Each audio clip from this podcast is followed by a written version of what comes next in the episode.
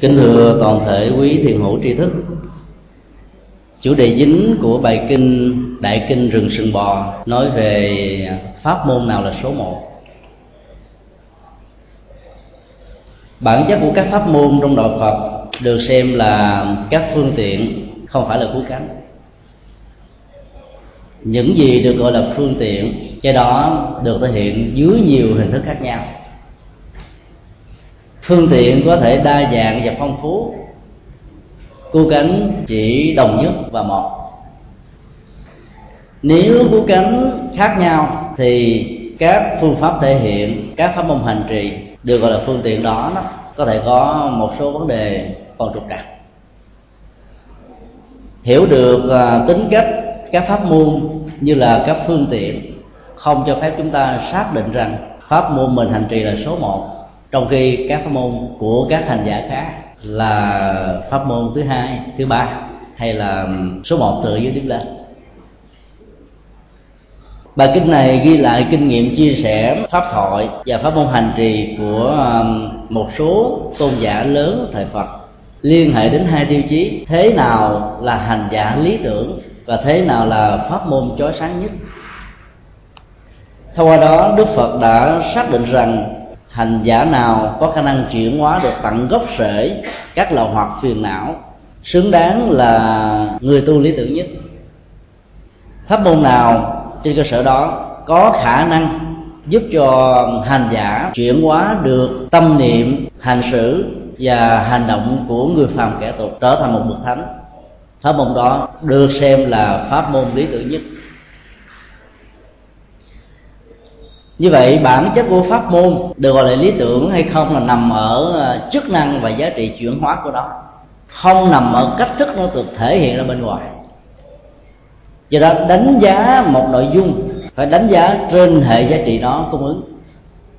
Sự đánh giá đó sẽ mang lại rất nhiều à, giá trị tư duy và tham khảo. Đánh giá dựa vào chủ nghĩa hình thức, chủ nghĩa số lượng thường dẫn đến những tình trạng tô bồi và nhân lớn vai trò của bản ngã thông qua những cái hình thức và số lượng mà người đó có thể có trong suốt quá trình hành đạo, làm đạo, vân vân. Đây là bài kinh khá ấn tượng ở chỗ sự trình bày về pháp môn hành trì và chứng đắc của các đại tôn giả thời Phật, được diễn ra trong một thái độ rất là tương kính và bổ sung lẫn nhau trong các mẫu đối thoại vấn và đáp, liên hệ đến bản chất pháp môn. Trong bài kinh này, không hề có các đại từ nhân xưng ngôi thứ nhất, được sử dụng. Đây là điểm khá đặc biệt. Có những cách nói trọng làm giảm đi um, ảnh hưởng và độ xoáy của bản ngã. Thiết lập mối quan hệ tình người, tạo ra cơ sở nền tảng để à, các hành giả, các pháp hữu thân cận, học hỏi, giao lưu, đối tác, hỗ trợ lẫn nhau có những cách ừ, thông tin không cần phải nói trỏng bởi vì nói trỏng đôi lúc có thể dẫn đến một hình thức bản ngã mới. Mình không biết đối tượng mình đang nói là ai. Nó cũng có những hình thức là ừ, quá thân mật có thể dẫn đến những tình trạng à, làm cho người đối thoại và mình đó, rất là gần nhưng ngược lại cắt đi mối quan hệ linh thiêng chẳng hạn trong mối quan hệ giữa người lớn và người nhỏ thường được nền văn hóa phương tây ứng xử thông qua cách gọi tên những người con có thể gọi cha mẹ của mình bằng tên. Đó là cách gọi thân mật. Trong bản kinh này, các hình thức biểu đạt về nói trọng hay đại từ nhân sư ngôn thứ nhất ừ, trong trường hợp đó không được sử dụng bởi vì nó à, loại trừ cơ hội để làm lớn bản ngã. Hay nói cách khác là thông qua nghệ thuật chuyển đổi đại từ nhân xưng ngôi thứ nhất trở thành đại từ nhân xưng ngôi thứ ba khi các hành giả lớn được mời gọi chia sẻ về pháp môn hành trì và sự chứng đắc của mình các ngài không um, tương thuộc bằng cách là tôi đã tu tập như thế này tôi đã đạt được như thế kia giá trị của tôi là như thế nào đóng góp của tôi ừ, là số một vân vân. Các đệ tử nhân sưng vào thế giới đó hoàn toàn không có. Thay vào đó các ngài trình bày một hành giả thông thường được gọi trong các kinh tạng Bali là từ tỳ kheo hay tỳ khu vì đối tượng chính của văn mạch và bản kinh thường lấy à, các vị xuất gia tăng làm chuẩn điều đó không có nghĩa là trong à, các pháp hội thời phật không có các vị tỳ kheo ni không có các vị cư sĩ nam cư sĩ nữ. Có thể có rất là nhiều. Nhưng lấy một đại từ nhân sư chung để ám chỉ rằng các hành giả khi thực tập sẽ đạt được những giá trị tâm linh abc với những uh, sự an lạc thảnh thơi nhất định nào đó ở đây các đại hành giả thời phật đã sử dụng bằng từ các hành giả tu tập. Như thế này thì được xem là có giá trị nhất, chói sáng nhất. Pháp môn đó có thể mang lại nhiều kết quả nhất. Do đó, tránh được lỗi tô bồi bản ngã thông qua cách sư hô trọng và tránh được lỗi đề cao và cương điệu vai trò của mình trong cơ chế phát triển giáo hội thì trên nền tảng của sự hoàn pháp làm cho lời Phật dạy được phổ biến, mở rộng, gây ảnh hưởng tích cực đến đời sống của con người. Đó là một trong những điểm mấu chốt bài kinh này dạy chúng ta làm thế nào để cho bản ngã được chuyển hóa. Đó, công việc hành trì tu tập của hành giả được xem là thành công. Cuộc đối thoại chia sẻ về pháp môn hành trì và chứng đắc giữa các đại hành giả được diễn ra tại khu rừng tên là rừng sương bò gô sinh trong khu rừng này à, có rất nhiều cây ta la. Đặc biệt ừ, có lẽ là nó được diễn ra vào à, ngay mùa à, hoa nở. Bản văn ghi là nhiều cây ta la có hoa nở khắp trời. Hương thơm của chúng tỏa ngát khắp phương. Ai có mặt tại khu vườn đó đó đều có những tình cảm rất đẹp, những ảnh hưởng rất là tích cực và những thái độ mời gọi, chia sẻ ừ, gia tài tâm linh với nhau cũng được diễn ra như là những hương thơm tỏa ngát của các cây ta la. Tức cảnh sanh tình là một trong um, các phản ứng cho thấy uh, sự liên đế, giao thoa giữa con người và môi trường xung quanh. Tức cảnh sanh tình về nội dung pháp môn và mời gọi tạo điều kiện cho sự chia sẻ các pháp môn được diễn ra, cũng dựa trên môi trường thuận lợi như vậy. Ở trong một nơi nào đó khí hậu quá oi bức, hoàn cảnh không thoải mái, không thuận lợi. Khó có thể tạo ra một cảm giác ừ, làm cho các hành giả có thể chia sẻ với giá trị, đạo đức, an vui, hạnh phúc mà mình đạt được với người khác. Ngoại trừ trong tình trạng bất đắc dĩ, hoặc là vì một nguyện vọng hoàn quá độ sáng nào đó, thì chúng ta mới làm.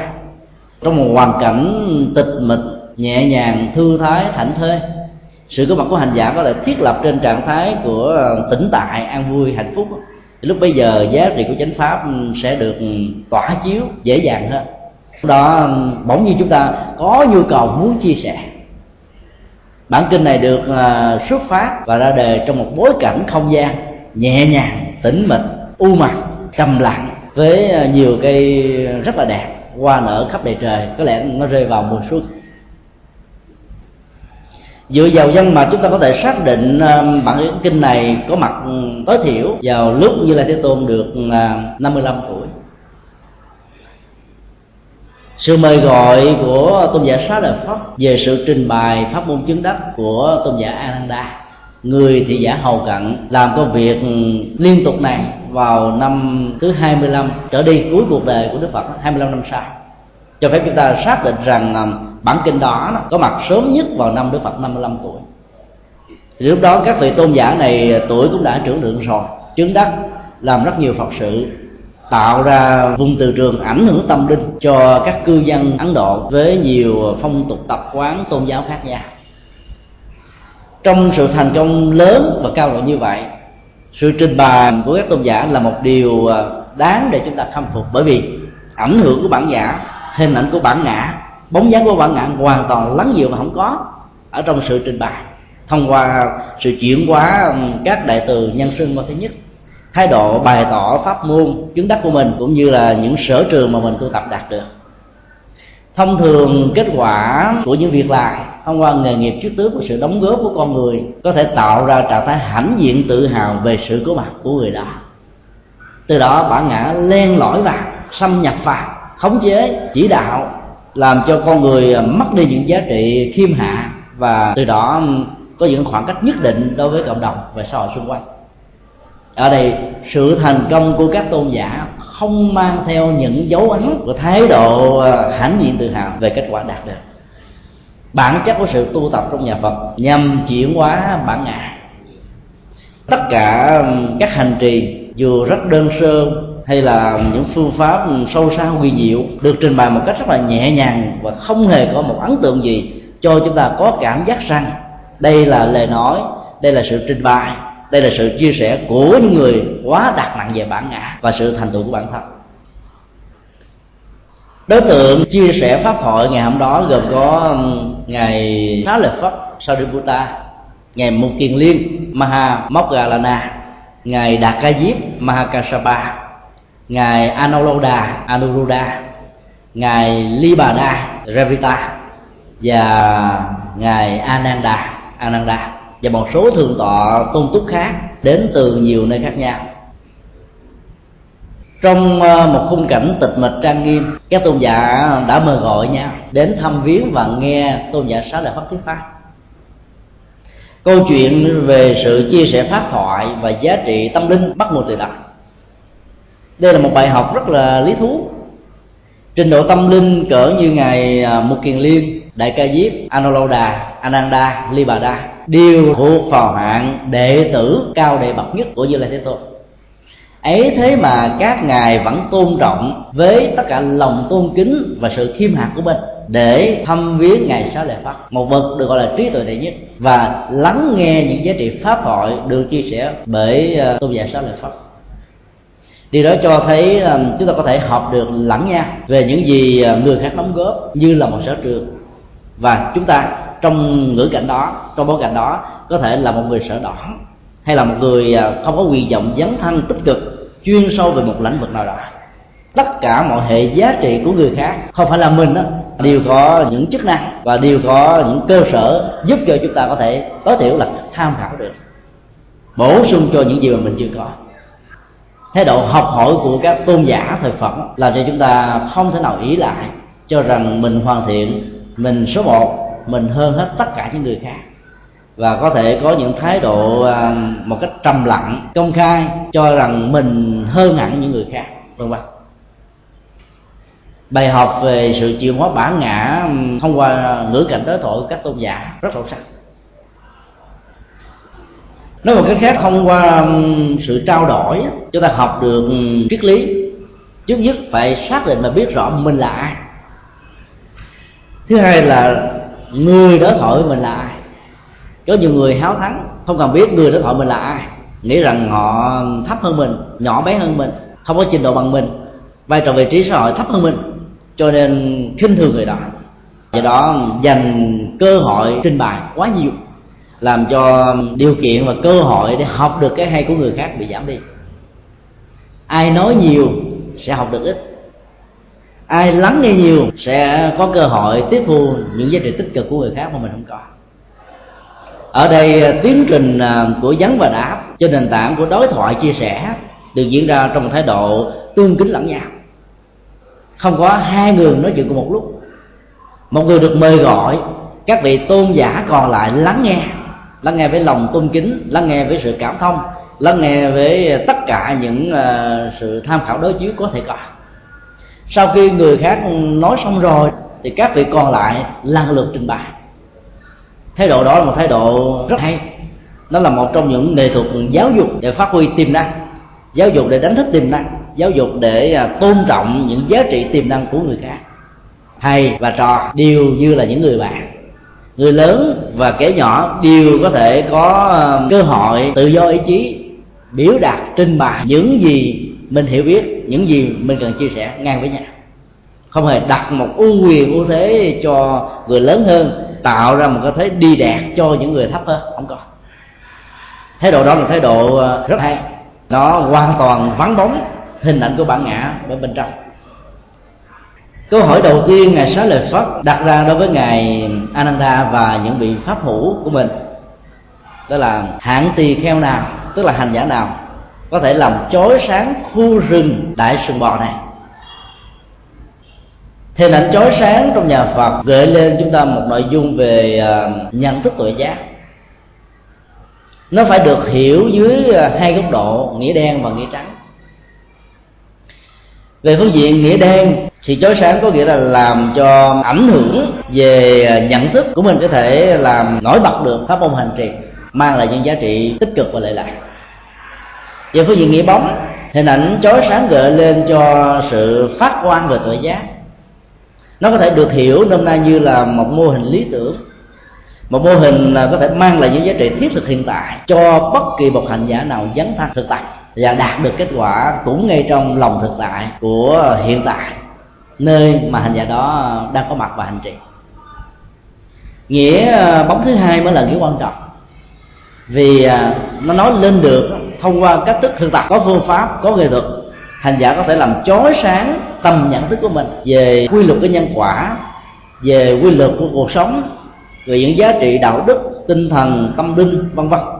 Sự chói sáng đó, đó mới thật sự là nhu cầu quan trọng mà tất cả các hành giả hướng đến đạo phật nếu như thiếu đi giá trị của sự chói sáng này chắc chắn rằng đạo phật cũng giống như các tôn giáo nhất thần hay là đa thần hướng dẫn con người về chiều sâu của ờ, tín ngưỡng đặt trên nền tảng một vị thượng đế một vị thần rồi giao khoán niềm tin đó cho thần linh. Mọi việc có thể được giải quyết. Như, như vậy là chúng ta có thái độ ỷ lại rất là nhiều. Thông qua truyền thống tôn giáo phong tục tập quán tôn giáo con người đã đánh mất đi tiềm năng tự lực khi à, tiềm năng tự lực không còn nữa, thì lúc bấy giờ sự chói sáng về phương diện tu tập sẽ bị tắt liệm đi. Ở đây ngài sáu đạo pháp muốn nói đến điều đó. Pháp môn nào có thể làm cho khu rừng này được chói sáng, tức là làm cho giá trị của con người đang có mặt được nổi bật, được ảnh hiện được tác động, tích cực đến môi trường xã hội và con người nói chung. Thông qua đó chúng ta có thể xác định à, yếu tố sự chói sáng như là từ gợi ý cho một pháp môn lý tưởng. Cái gọi là pháp môn lý tưởng không nằm ở những cái con người mơ ước mà không đạt được. Nằm ở chỗ là con người có hành trì con người có sự chuyển hóa. Lý tưởng nằm trên những cái hiện thực và những giá trị đạt được của hành giả. Giá trị của các pháp môn lệ thuộc vào sở trường và hệ vi trí của pháp môn có nhiều người à, đến với đạo phật thông qua con đường tín ngưỡng tôn giáo. Giá trị đạt được của họ phần lớn là nằm ở giá trị của niềm tin. Với những quy luật của à, thiện ác, nhân quả, nghiệp báo, nói chung các tiềm năng còn lại về tuệ giác, về đạo đức, về những sự hành trì có thể giúp cho hành giả đạt được giá trị à, tích cực hơn, dứt điểm hơn, lâu dài hơn, có thể bị hạn chế có một số ờ, người trong chúng ta đến với đạo phật thông qua con đường của ờ, duy lý nhiều khoa, không màng tới sự hành trì tu tập, mà chỉ xem đạo phật như là một trong ờ, các ý thức hệ nhận thức có nhiều giá trị tích cực, được cuộc đời, xã hội, nhiều ngành nghề khác nhau ca ngợi vì giá trị của nó luôn luôn thích ứng với thời đại. Đối với đạo phật thông qua góc độ di lý như vừa nêu, rõ ràng kiến thức của hành giả có thể được tăng cường nhưng ngược lại, giá trị của hành trì ảnh hưởng lên chiều sâu tâm thức và con người của hành giả có thể bị giảm thiểu nhiều lắm. Ngoài ra còn có thể có rất nhiều mục đích đến với đạo phật khác nhau. Chẳng hạn, có người đến với đạo phật thông qua tình cảm của người vợ hay người chồng. Người bạn đời của mình theo tôn giáo nào, mình cũng muốn có cùng quan điểm cùng à, khuynh hướng, cùng lý tưởng, tạo ra sự nhịp nhàng về các mối quan hệ trong sự sống do đó do đó sẽ không có muốn tạo ra những cơ hội để tìm hiểu đạo phật chính chắn hơn. Có nhiều ông chồng chở vợ đến chùa, rồi đứng chờ ở ngoài cổng chùa thôi, không dám vào chùa nữa. Nghĩ rằng khi vào chùa, mình có thể trở thành một người à, rất mê tín về gì đó, hay là cái người à, yếu đi à, tính cách nam nhân, vân vân. Nhiều người quan niệm rất là lệch lạc và sai lầm về vai trò của giá trị tâm linh khi có mặt tại một ngôi chùa với những cái như là phong tục tập quán, tín ngưỡng văn hóa, tôn giáo không thường. Đến với là phật, không nhất thiết là đến để thực hành các nghi thức tôn giáo.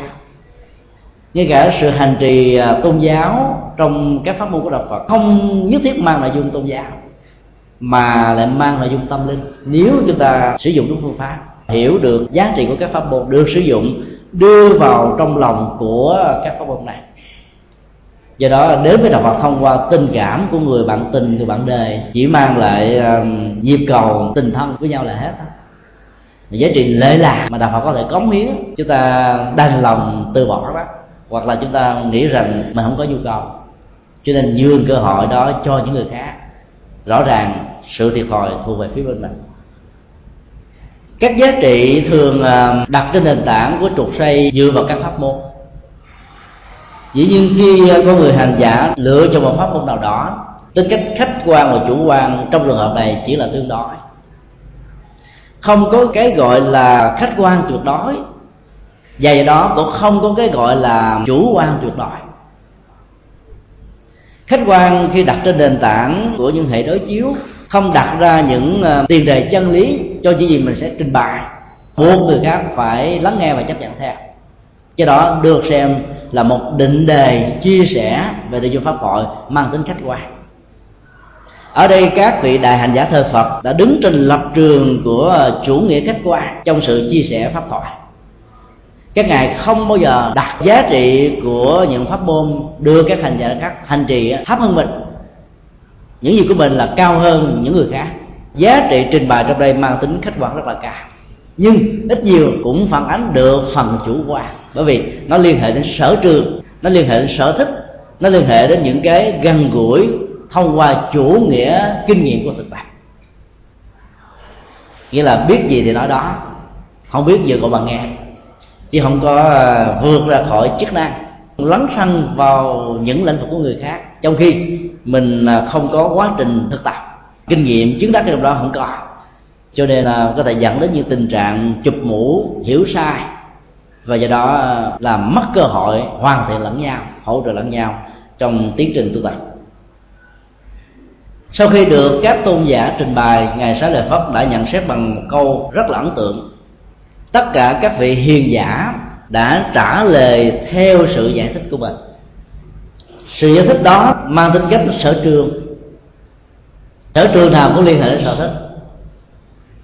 Phần lớn các chức nghiệp liên hệ đến sở trường đặt trên nền tảng của sở thích. Từ cái thích dẫn đến sở trường chỉ là khoảng cách thời gian và sự nỗ lực.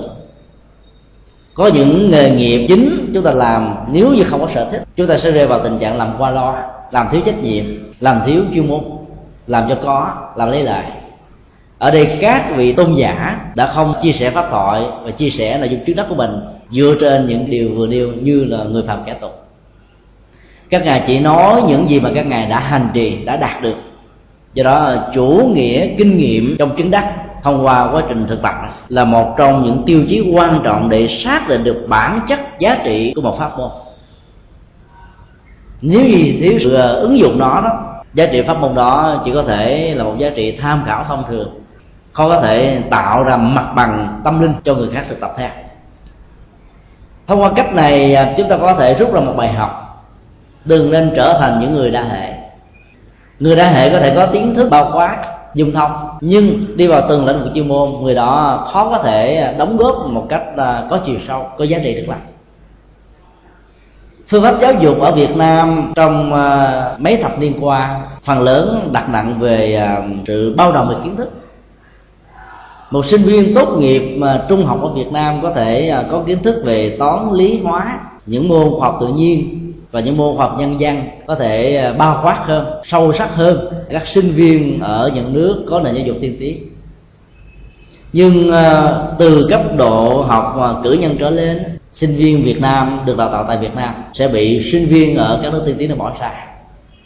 Bởi vì họ không nhòi sọ cho sinh viên có quá nhiều loại kiến thức dẫn đến tình trạng bị bỏ hoài không biết ờ, mặt nào là sở trường, mặt nào cần phát huy, mặt nào cần phải đào sâu chuyên sâu như là ở các nền giáo dục mang tính cách tính chỉ để um, tìm những à, giá trị chuyên môn. Và sau này sự đóng góp của người đó có thể cao hơn. Trở thành những người đa hệ, có thể à, đóng góp chung về các phương diện bao quát ở mức độ căn bản thôi. Đóng góp về chuyên sâu phải liên hệ đến sở trường của con người. Các tôn giả trên bài pháp môn hành trì trong bản kinh này hoàn toàn mang tính sở trường pháp môn ờ, của ngài Ananda là pháp môn đa văn khi được mời gọi sự chia sẻ, tôn giả Ananda nhấn mạnh đến góc độ của ờ, sự học hỏi, thực tập chánh pháp, thông qua con đường nghiên cứu về chiều sâu giá trị đạo đức và tâm linh về những gì Đức Phật đã dạy. Ngài ờ, xác định rằng nghe nhiều, gìn giữ và thực tập những điều đã nghe là một trong những phương pháp căn bản nhất giúp cho hành giả đạt được những giá trị tâm linh cao cấp ngài là người thực tập phương pháp này. Dĩ nhiên ờ, chúng ta phải xác định được bản chất của ờ, chánh pháp nhà phật hay là những gì chúng ta nghe cho đó là quan trọng. Nó không quan trọng ở chỗ là chúng ta nghe bao nhiêu, mà dù gọi là đa văn không có nghĩa là nghe vô số, vô lượng, mà là nghe cái gì, nghe như thế nào. Cho đó tạo ra trình độ đa văn về phương diện chiều sâu tâm linh và nhận thức. Có nhiều người có thể học mà một vài bài kinh thôi nhưng khi nắm được mấu chốt, triết lý, tinh thần và tâm linh của nhà phật rồi đó, thì các bản kinh còn lại có thể được lãm không mà không cần phải học hoài. Phương pháp học đa văn đó là một phương pháp học về à, phương pháp luận, đặt nặng về gốc rễ của nó. Hiểu được cơ chế vận hành ở trong đó, thì sự ứng dụng hành trì à, sẽ thiên biến dạng hóa mà vẫn đảm bảo được tính cách trung thực và phù hợp với những gì Đức Phật đã dạy. Đa văn nằm ở chỗ này chứ phải đa văn là chúng ta đọc mà vô số các bài kinh. Những gì Đức Phật dạy thì đọc hết tất cả từ gọi là đa văn không hẳn như vậy. Cái đó nó chỉ là sự học nhiều thôi. Trí tuệ nhiều trong sự học mới được gọi là đa văn do học ít mà có trí tuệ vẫn được xem là đa văn bản chất của những cái ờ, được xem là đối tượng của sự học nghiên cứu của các hành gia Phật giáo đó, phải mang lại ba giá trị sơ thiện trung thiện và hậu thiện sự bắt đầu của nó đó, mở ra trạng thái an lạc hạnh phúc dẫn đến những trạng thái à, tỉnh lại của tâm. Khi hành giả tiến hành thực tập những gì được nghe từ kinh điển được học từ kinh điển được học từ giáo pháp nói chung mang lại những giá trị tương tự như lúc mới bắt đầu thực tập do đó được gọi là trung thiện. Sau khi trải qua sự hành trì giá trị lợi của đó đó vẫn còn ảnh hưởng tích cực đến đời sống của con người hành giả không chỉ ở hiện tại của sự hành trì, mà còn ờ, mang lại nhiều giá trị tích cực trong đời sống tương lai. Giá trị chánh pháp đó được gọi là hậu thiện. Phải mang được ba yếu tố chiều sâu tâm linh trước khi hành trì, đang khi hành trì, sau khi hành trì, cho mình và người ở hiện tại và tương lai. Cái đó được gọi là bản chất của chánh pháp. Có nhiều nền văn học, có nhiều ý thức hệ, có nhiều tôn giáo, chỉ có thể mang lại giá trị sơ thiện thôi chẳng hạn như ờ, theo đạo có gà mã họ mời gọi con người đến với một truyền thống tâm linh, thông qua con đường hỗ trợ về kinh tế. Chúng ta thấy là đến với tôn giáo này, có được cơm ăn áo mặc, có được cơ hội nghề nghiệp tốt, có được sự ổn định về kinh tế, có được sự thăm viếng, vân vân. Đó là sơ thiện, nhưng trung thiện không có. Sau đó ờ, những người này phải đóng thuế lại, đóng thuế lại để cho các tôn giáo đó giúp đỡ những người khác nó cũng có thể là một cái phần trung thiện ở mức độ tương thân, mức độ đền ơn đáp nghĩa, nhưng cái hậu thiện hoàn toàn không có. Bởi vì các tôn giáo đó, phần lớn hướng dẫn con người trên à, chiều kích nhân quả, nền tảng phước báo là hết thôi. Việc làm lành, ứng giữ chủ yếu là tạo cho nền tảng lợi ích bản thân của mình. Nó vẫn bị lẫn quẩn trong vòng bản ngã lợi ích của cá nhân, bản ngã lợi ích của gia đình và do đó họ mất đi ờ, chiều kích của lòng từ bi, chiều kích của ờ, sự dấn thân mang tính cách vô ngã vị tha. Như vậy là yếu tố của sự hậu thiện này không có có được hành trì đó có thể bị bế tắc ở phần sau. Những điều mang tính cách ờ, sơ thiện và trung thiện mà không có hậu thiện, không được gọi là bản chất của chánh pháp. Một hành giả thực tập phương pháp đa văn phải đạt được ba chiều sâu của trước khi đang khi và sau khi về phương diện hành trì. Muốn như vậy giá trị của chiều sâu tâm linh đó, nó phải hội đủ hai yếu tố khác là nghĩa và văn. Làm thế nào để xác định đó là lời phật dạy? Thời của đức phật không hề có văn tự chữ nghĩa. Tất cả được truyền thừa bằng à, văn bản miệng vì trường thừa văn bản miệng có thể tạo ra tình trạng những gì ngài nói rất là nhiều nhưng do giới hạn của sự tuyên tụng người ta lặp lại rất là ít gọi là lặp lại bị sót. Những điều có thể ngài không nói nhưng người ta có thể à, lặp lại nguyên văn hoặc là do vì diễn dịch nguyên văn đó tạo ra thêm nhiều à, dân chương chữ nghĩa mà đến lúc đó, có thể là biến dạng hoặc là gây ảnh hưởng mất đi ờ, chất liệu chiều sâu axit đậm đặc của chánh pháp. Tất cả những khả năng đó có thể xảy ra. Do vậy mà đức phật đã nói trong uh, kinh tăng chi đừng bao giờ vội tin bất kỳ một điều gì chỉ vì điều đó được ghi nhận trong kinh điển. Khi tuyên bố điều này ờ, ngài đã nhìn thấy rất rõ bằng thuyên nhãn của ngài. Trong tương lai sau quá trình uh, biên tập kinh điển trải qua nhiều thế kỷ có thể có nhiều điều ngày hôm đó người ta thêm vào có nhiều điều rất là có chiều sâu ờ, nhưng người ta nhớ không hết, người ta bỏ sót đi. Vàng đá sỏi có thể lẫn lộn với nhau. Làm thế nào để xác quyết được đây là chiều sâu tâm linh của đức phật? Đây là những cái được các tổ thêm thắt vào. Cái đó phải đặt trên nền tảng của sơ thiện, trung thiện và hậu thiện. Cái đó phải đặt trên nền tảng của văn và nghĩa. Văn liên hệ đến cú pháp văn phạm, câu cú nghệ thuật tu từ với những nội dung mà liên hệ đến nhân quả duyên khởi tứ diệu đế vô thường vô ngã. Tất cả những nội dung nào liên hệ đến những điều chân lý được đức phật khám phá và truyền bá cái đó được xem có giá trị mang lại sơ thiện hậu thiện và trung thiện. Có những ờ, chiều sâu tâm linh đó, không chỉ đơn thuần được cảm nhận thông qua sự mô tả của ngôn ngữ. Bởi vì ờ, ngôn ngữ đôi lúc trở nên rất là nghèo nàn bế tắc trước những chiều sâu tâm linh mà con người chỉ có thể cảm nhận qua quá trình hành trì chứ không thể truyền đạt bằng ngôn ngữ. Có những cái chúng ta không thể nói bằng miệng mà hết được. Cảm nhận đó, chứng đắc đó, thể nghiệm đó, sống đó, hành trì đó. Chúng ta mới cảm nhận được phần nào chất liệu chiều sâu được ẩn chứa bên trong đó. Thông qua cách trình bày của tôn giả a nan phải làm thế nào để cho chánh pháp để có được hai nội dung về nghĩa đen là văn và nghĩa bóng là nghĩa phải đọc kinh điển dưới chiều sâu tâm thức của lớp nghĩa bóng dưới sự hỗ trợ của lớp nghĩa đen. Là văn và nghĩa. Nếu chỉ um, tiếp xúc kinh điển thông qua lớp nghĩa đen thôi đôi lúc hành giả có thể bỏ rất nhiều thứ. Chiều sâu tâm linh và ngôn ngữ vốn nghèo nàn không thể diễn tả hết nổi. Trong nền văn học kinh điển đại thừa chiều sâu nghĩa lý triết lý biểu tượng được sử dụng khá nhiều.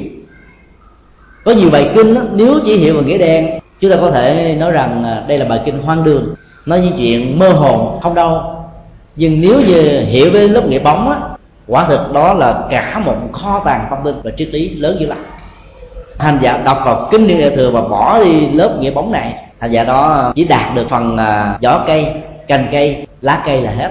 Còn phần cốt lõi của cây hay lõi cây có thể bỏ đi mặc dù trước mặt mình là một lõi cây rất to mục đích của việc thực tập phương pháp đa dạng về chánh pháp là nhằm truyền đạt những gì mình đạt được cho bốn hội chúng tỳ kheo tỳ kheo ni, cư sĩ nam và cư sĩ nữ. Nếu hành giả nào tự xưng rằng mình là người bác học đa dạng về chánh pháp mà lại bỏ sang về chánh pháp, không có sự chia sẻ hay giấu nghề, thì người đó chưa được gọi là một hành giả đa dạng. Giá trị của đa văn trong nhà phật lớn dữ lắm. Ngược lại hoàn toàn với quan niệm thông thường, học là sai với bản chất của đạo phật học có thể làm cho hành giả đó trở nên cống cao ngã mạn. Học về thế tục, học thuyết phương pháp, học thuyết nền tảng có thể tăng cường bản ngã. Còn học kinh điển theo chiều kích đa văn được tôn giả a nan trình bày, như vừa nêu sơ thiện trung thiện, hậu thiện. Học hiểu được nghĩa đen và nghĩa bóng, chắc chắn rằng hành giả không thể nào rơi vào trạng thái tô bồi và trương sinh bản ngã. Chuyện đó là không có nên mạnh dạng nếu chúng ta là những ờ, vị tu sĩ đi trước thì phải tạo điều kiện cho các học trò xuất gia của mình đến các trường Phật học học với rất nhiều thầy khác nhau. Mỗi một thầy có chiều kích tâm linh khác nhau. Nếu như chúng ta chỉ truyền trao những gì mình học được, không cho phép học trò của mình học với những vị đạo sư khác, thì học trò của mình chỉ biết được chiều kích tâm linh Phật pháp thông qua nhãn quan của mình là hết rồi. Phương pháp học đó không đúng với phương pháp đa dạng đa dạng học nhiều pháp môn, học nhiều bài kinh, học nhiều phương pháp thực tập, học nhiều cách thức chuyển hóa khác nhau. Càng đa dạng, càng phong phú, sau này ứng dụng mới có thể mang lại những chiều kích ảnh hưởng đến cộng đồng một cách tích cực và có giá trị dấn thân tốt được.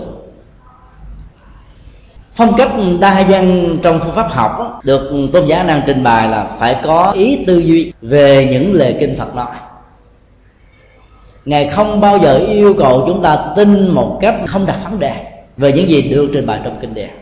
Đây là thái độ lý trí trong học tập và thực tập.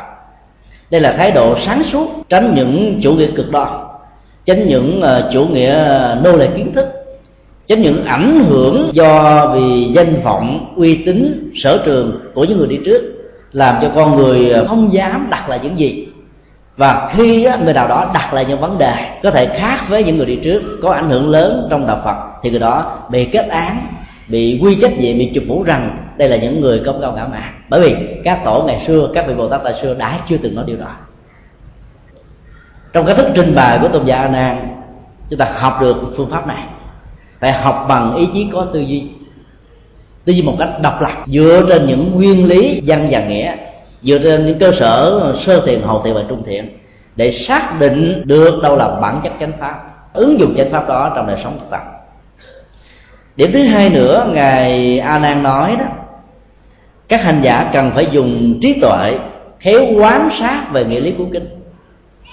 Sự khéo quán sát về nghĩa lý của kinh sẽ giúp cho hành giả đó biết được rằng đây là những đoạn được thêm vào đây là những cái thuộc về truyền thống kinh điển kiến thức đó giúp cho hành giả hiểu được trong những chiều dài truyền bá đạo phật khác nhau.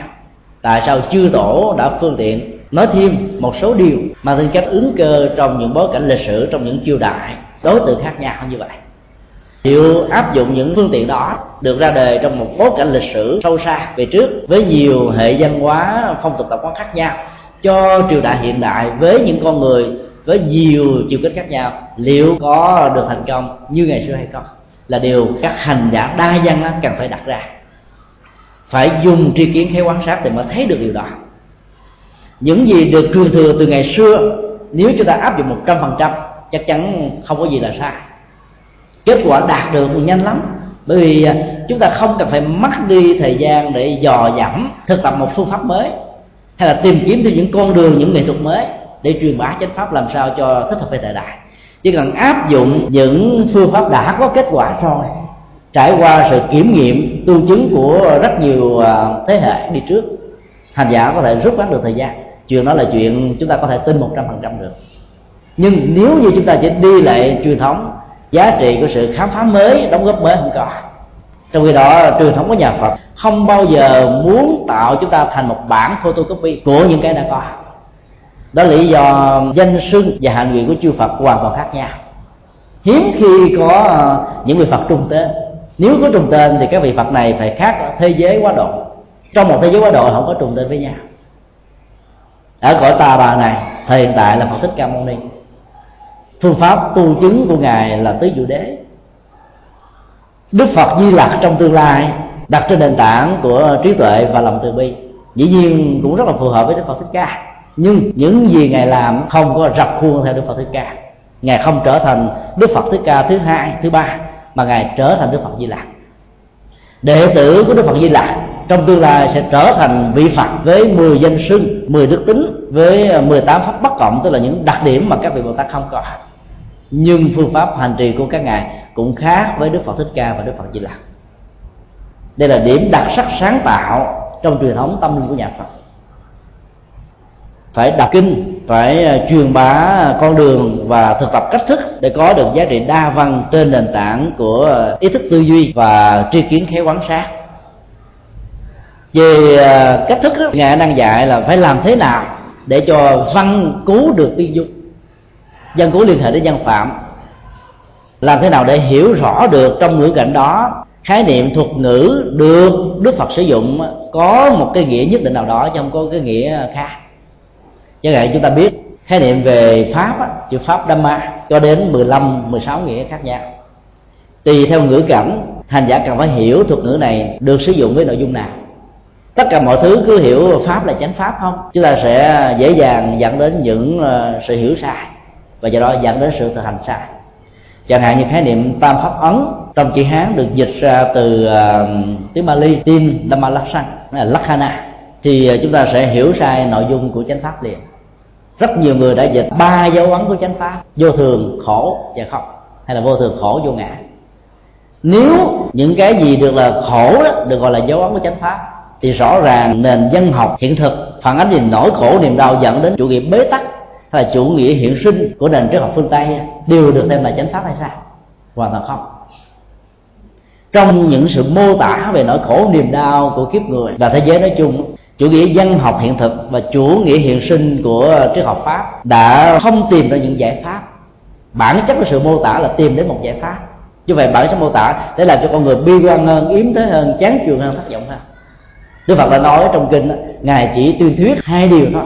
Dạch mặt chỉ tên khổ đau và tìm kiếm, giải thích truyền bá con đường để vượt qua khổ đau. Chủ nghĩa hiện thực của phật là nằm ở con đường truyền bá cách thức để giải quyết nỗi khổ niềm đau trên cách thức xác định được mặt mũi và nguyên nhân của khổ đau là gì? Vượt lên trên hoàn toàn cách thức của các nền dân tộc à, hiện sinh và triết học hiện sinh. Phải hiểu rõ được ngữ cảnh của từ. Nếu dịch ta pháp ấn là ba dấu chánh pháp, chúng ta sẽ hiểu sai liền. Khái niệm pháp ở đây được hiểu là thực tại. Mọi sự vật hiện tượng, ta pháp ấn do đó có thể hiểu là ba thuộc tính của thực tại, ba dấu ấn của mọi sự vật hiện tượng.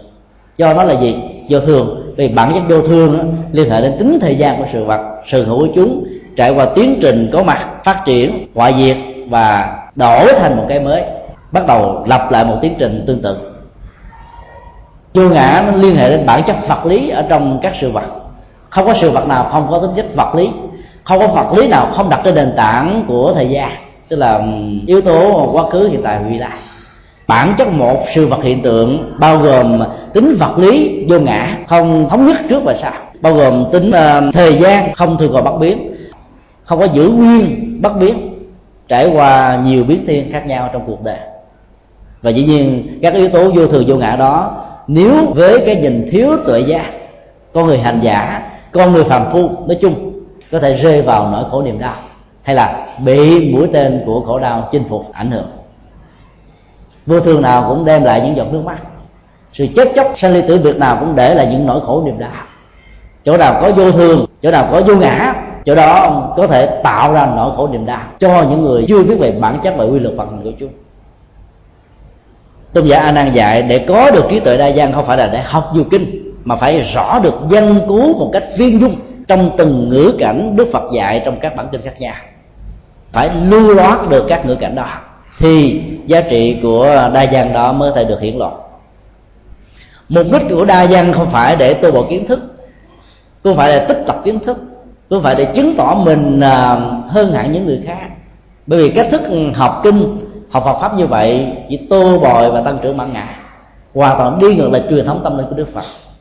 Ngài đang nói mục đích duy nhất là thông qua sự học hỏi chuyên sâu về kinh điển hành giả sẽ có khả năng đoạn trừ và chuyển hóa tất cả những thói quen tàn tích, dư động lại trong chiều thâu của dòng cảm xúc và nhận thức. Cái đó được gọi bằng thuật ngữ là tùy miên. Chuyển hóa tùy biên là bản chất và mục đích của ờ, phương pháp đa văn được tôn giả a nan trình bày. Chuyển hóa lòng tham, lòng sân, lòng si dễ lắm. Nhưng tàn tích và dư hưởng của lòng tham, lòng sân, lòng si vi tế mới khó làm chỉ cần học phật vài năm có thực tập con người có thể bỏ đi được lòng sân tàn tích của nó ngấm nằm bên trong đó, trong những tình huống nghịch cảnh ngang trái nhất đó thì lòng sân vẫn có thể được xuất hiện. Khi chúng ta học được nhiều kinh khác nhau có được chiều sâu nhận thức chuyên môn về giá trị chuyển hóa được Đức Phật dạy cho nhiều đối tượng căn cơ khác nhau hành giả có khả năng ứng dụng chúng đúng phương pháp và do đó, gốc rễ dư hưởng hay là tàn dư của tham, sân, si, phiền não, âm tính, nói chung là các ảnh hưởng của dòng cảm xúc, nhận thức và thái độ tiêu cực mới được chuyển hóa đến tận gốc rễ. Tiến trình của bác học đa văn về chánh pháp là một nhu cầu không thể thiếu đối với các hành giả. Dựa vào tiêu chí này, xem xét lại um, các yếu tố trong 37 phẩm trợ đạo, có khả năng giúp cho hành giả đạt được sự giác ngộ giải thoát yếu tố của trí tuệ đa văn chiếm đến bảy tám đạo phật về từ căn bắt nguồn từ buddhi, bút mang ý nghĩa giác ngộ, tỉnh thức. Giác ngộ, tỉnh thức đó bắt nguồn từ nhận thức sáng suốt về nguyên lý, về bản chất, về sự vận hành. Từ đó tháo gỡ được thái độ chấp trước, vướng víu, hệ lụy vào những cái không đạt, không nên. Đa văn là những nhu cầu có thể tạo ra chiều sâu tâm linh lớn lắm khi học bản kinh này rồi, chúng ta không nên có thái độ nhìn dễ dãi cho rằng ờ, tại sao tăng ni quá đặt nặng vào vấn đề học kinh điển? Mà không có hành trì nói như vậy là chúng ta không hiểu. Không có sự hành trì nào có thể có được chiều sâu và giá trị nếu như chúng ta không nắm vững được bản đồ tâm linh từ đức phật dạy một cách rất đa dạng phong phú trong kinh. Nếu nói chỉ có tu mà không có học đó, đức phật đâu có nhọc nhằn đến 45 năm thiếu pháp và rời đây mây đó để lại chúng ta một kho tàng tâm linh đồ sộ kinh điển chưa có một tôn giáo nào trong lịch sử cho đến ngày hôm nay có thể à, có được giá trị tâm linh nhiều như là đức phật. Có những giá trị về à, số lượng trang kinh, kho kinh nhiều như là kinh điển nhạc phật. Cái đó đều là những phương tiện để tạo ra chiều sâu đa văn về tuệ giác. Lớn lắm, không thể thiếu. Ngài a nan trình bày về à, phương pháp đa văn dẫn đến con đường tâm linh được xem như là bản chất của phật học tiếng cách phật học không nằm ở chỗ là thu thập kiến thức, mà học để làm phật, học để trở thành một người giải thoát, học để trở thành một người giác ngộ. Nếu như bản chất của sự học phật đi ngược về mục tiêu vừa nêu, phương pháp học đó không thể nào tạo ra sự đa văn, mà chỉ tạo ra tri thức phật học, chứ không phải là đa văn hành trì tâm linh. Giá trị của nó có thể rất là hạn chế các nhà nghiên cứu về Phật học ngày nay trên thế giới không đi đúng phương pháp đa văn được ngài đang trình bày trong kinh này. Họ có thể là những người theo cơ đốc giáo, hồi giáo, ấn độ giáo, hay là bất cứ một tôn giáo nào khác. Nhưng trình độ kiến thức về Phật pháp của họ vẫn không thua kém gì các hành giả trong Phật giáo. Sự khác biệt nếu có chăng đó là sự hành trì. Họ có thể nói rất là giỏi, hiểu rất là sâu, nói rất là chuyên môn tầm chương chích, cứu dẫn, chứng, chính xác, có thể còn hơn cả những người tu ở trong Phật giáo. Nhưng nói về sự ứng dụng hành trì họ có thể không đạt được. Cho đó không được gọi là đa dạng. Cho đó là kiến thức về Phật học, chứ không phải là đa dạng Phật pháp. Đa dạng Phật pháp thường gắn liền với sự hành trì. Chẳng hạn như một người có kiến thức về à, tác hại của à, thuốc lá đối với cơ thể vật lý của mình, đối với bệnh tật, đối với sức khỏe, đối với mạng sống, ấy thế mà người đó vẫn tiếp tục hút dầu được người khác khuyên bỏ, người đó vẫn sử dụng như một thói quen, hay là như là một niềm vui. Người đó được gọi là người có kiến thức về tác hại của thuốc lá. Nhưng người đó không có đa văn tâm linh về con đường tu tập, liên hệ đến những cái phản sức khỏe, phản mạng sống như là thuốc lá chẳng hạn. Bản chất của đa văn phải gắn liền với hành trì, bản chất Phật học gắn liền với sự thực tập. Cái đó là một phương pháp rất hữu hiệu. Đức Phật đã tá thán ngài A Nan ở trong nhiều bản kinh nhờ ờ, tính chất đa văn, hiểu rõ nghĩa lý, chiều sâu tâm linh, các hành giả trải qua nhiều thời đại đã đạt được những giá trị tâm linh. Nếu như thiếu đi tính cách đa văn của ngài A Nan có lẽ ngày hôm nay chúng ta không biết Đức Phật đã dạy cái gì, dạy bao nhiêu. Do đó, ảnh hưởng trên chiều sâu tâm linh sẽ bị mất đi nhiều lắm chúng ta tiếp tục nghe tôn giả Rivata trình bày về pháp ờ, đọc cư thiền định như là con đường tâm linh siêu xuất trong sự trình bày này, không hề có đại từ nhân sinh ngôi thứ nhất, tôi đã thực tập, tôi đã thành công, tôi đã được ảnh hưởng, tôi đã mang lại giá trị cho cuộc đời. Nhà chỉ nói là các hành giả nào thực tập được độc cư trong thiền định, hành giả đó sẽ chói sáng về phương diện tâm linh và đạo đức. Dĩ nhiên trong khái niệm đại từ nhân sinh ngôi thứ ba, các hành giả bao gồm luôn cái tôi trong đó, bao gồm luôn những người khác, mình và ta, nói chung là mọi người cách thức sử dụng đại từ nhân xương không, chúng ta đã thấy được chiều sâu của chuyển hóa rồi. Phải để ý từng ly từng tí mới thấy được các giá trị tâm linh được các vị thánh giả sử dụng và truyền bá. Tôn giả Ravata đã trình bày, bất cứ hành giả nào ưa thích và hạnh phúc với đời sống định cư, hành giả đó sẽ được những giá trị tâm linh ở ngay đời hiện tại này. Tịnh cư là sống trong sự thanh tịnh về lời nói, việc làm, tư duy, nhận thức tịnh cư không nhất thiết đơn thuần hiểu một cách đơn giản là sống ở trong tu tập ở trong thích thú ở trong sự nhập thấp sự nhập thấp chưa chắc là tịnh cư mà là một trong những cách thức để tạo ra sự tịnh cư. Nếu như hành giả nhập thất đó sử dụng đúng phương pháp hành trì.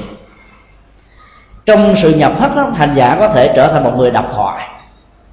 Tiến trình của sự độc thoại này có thể phức tạp đa dạng và làm cho tâm hành giả rời về bản chất của sự thanh tịnh hơn là trong cách thức hành giả sống với chúng, tu tập với chúng, chia sẻ pháp thoại với chúng, chia sẻ những giá trị tâm linh với chúng. Khi cái gì à, chúng ta chia sẻ cho nền tảng của tương kính và hiểu biết, lúc bây giờ chúng ta sẽ hiểu được chiều sâu của chánh pháp một cách bài bản hơn, có nội dung hơn. Và do đó, sự thỏa mãn sẽ làm cho trí óc vận dụng dị nguyên của con người sẽ được lắng dịu xuống. Đừng tưởng mà chỉ có phương pháp nhập thấp là cách thức tu tập tốt nhất cái đó chỉ là một phương tiện. Phương tiện đó có thể được sử dụng khai thác đúng và có thể sử dụng khai thác sai. Có nhiều hành giả vào trong thất lại không để cho tâm được lắng dịu, đọc quá nhiều kinh điển và đọc quá nhiều những tác phẩm. Cái đó có thể làm cho phóng tập tiến trình của nhà thấp đó chủ yếu thực tập hành trì những gì mình đã biết, những gì mình đã học. Đó, hành giả sẽ dễ dàng đạt trạng thái à, thiền tịnh hay là thiền chỉ. Bước đầu giúp cho tâm được lắng dịu ở một chỗ sự bám víu chạy theo các đối tượng trần cảm dẫn đến thái độ chấp trước nhiễm trước đó, có thể được giảm đi rất là nhiều. Tôn giả revita đã nói đầu tiên phải có thái độ ưa thích hạnh phúc tức là hài lòng mà cảm thấy an vui với chiều sâu của đời sống tịnh cư. Nếu không có những thái độ này ở trong chùa chỉ là sự giam nhốt mình trong bốn bức tường. Dù bốn bức tường đó là bốn bức tường tâm linh dù bốn bức tường đó là bốn bức tường giác ngộ và giải thoát phải có cảm giác, phải có niềm đam mê, phải có sự thích thú về chiều sâu tâm linh. Việc ở chùa mới thật sự có ý nghĩa. Việc tu tập mới thật sự mang lại những giá trị tích cực. Về phương diện địa điểm, tôn giả Rivata đã nói phải là một nơi không tịch, rảnh ra. Khái niệm không tịch là một khái niệm vừa mang vật lý, vừa mang yếu tố à, tâm linh.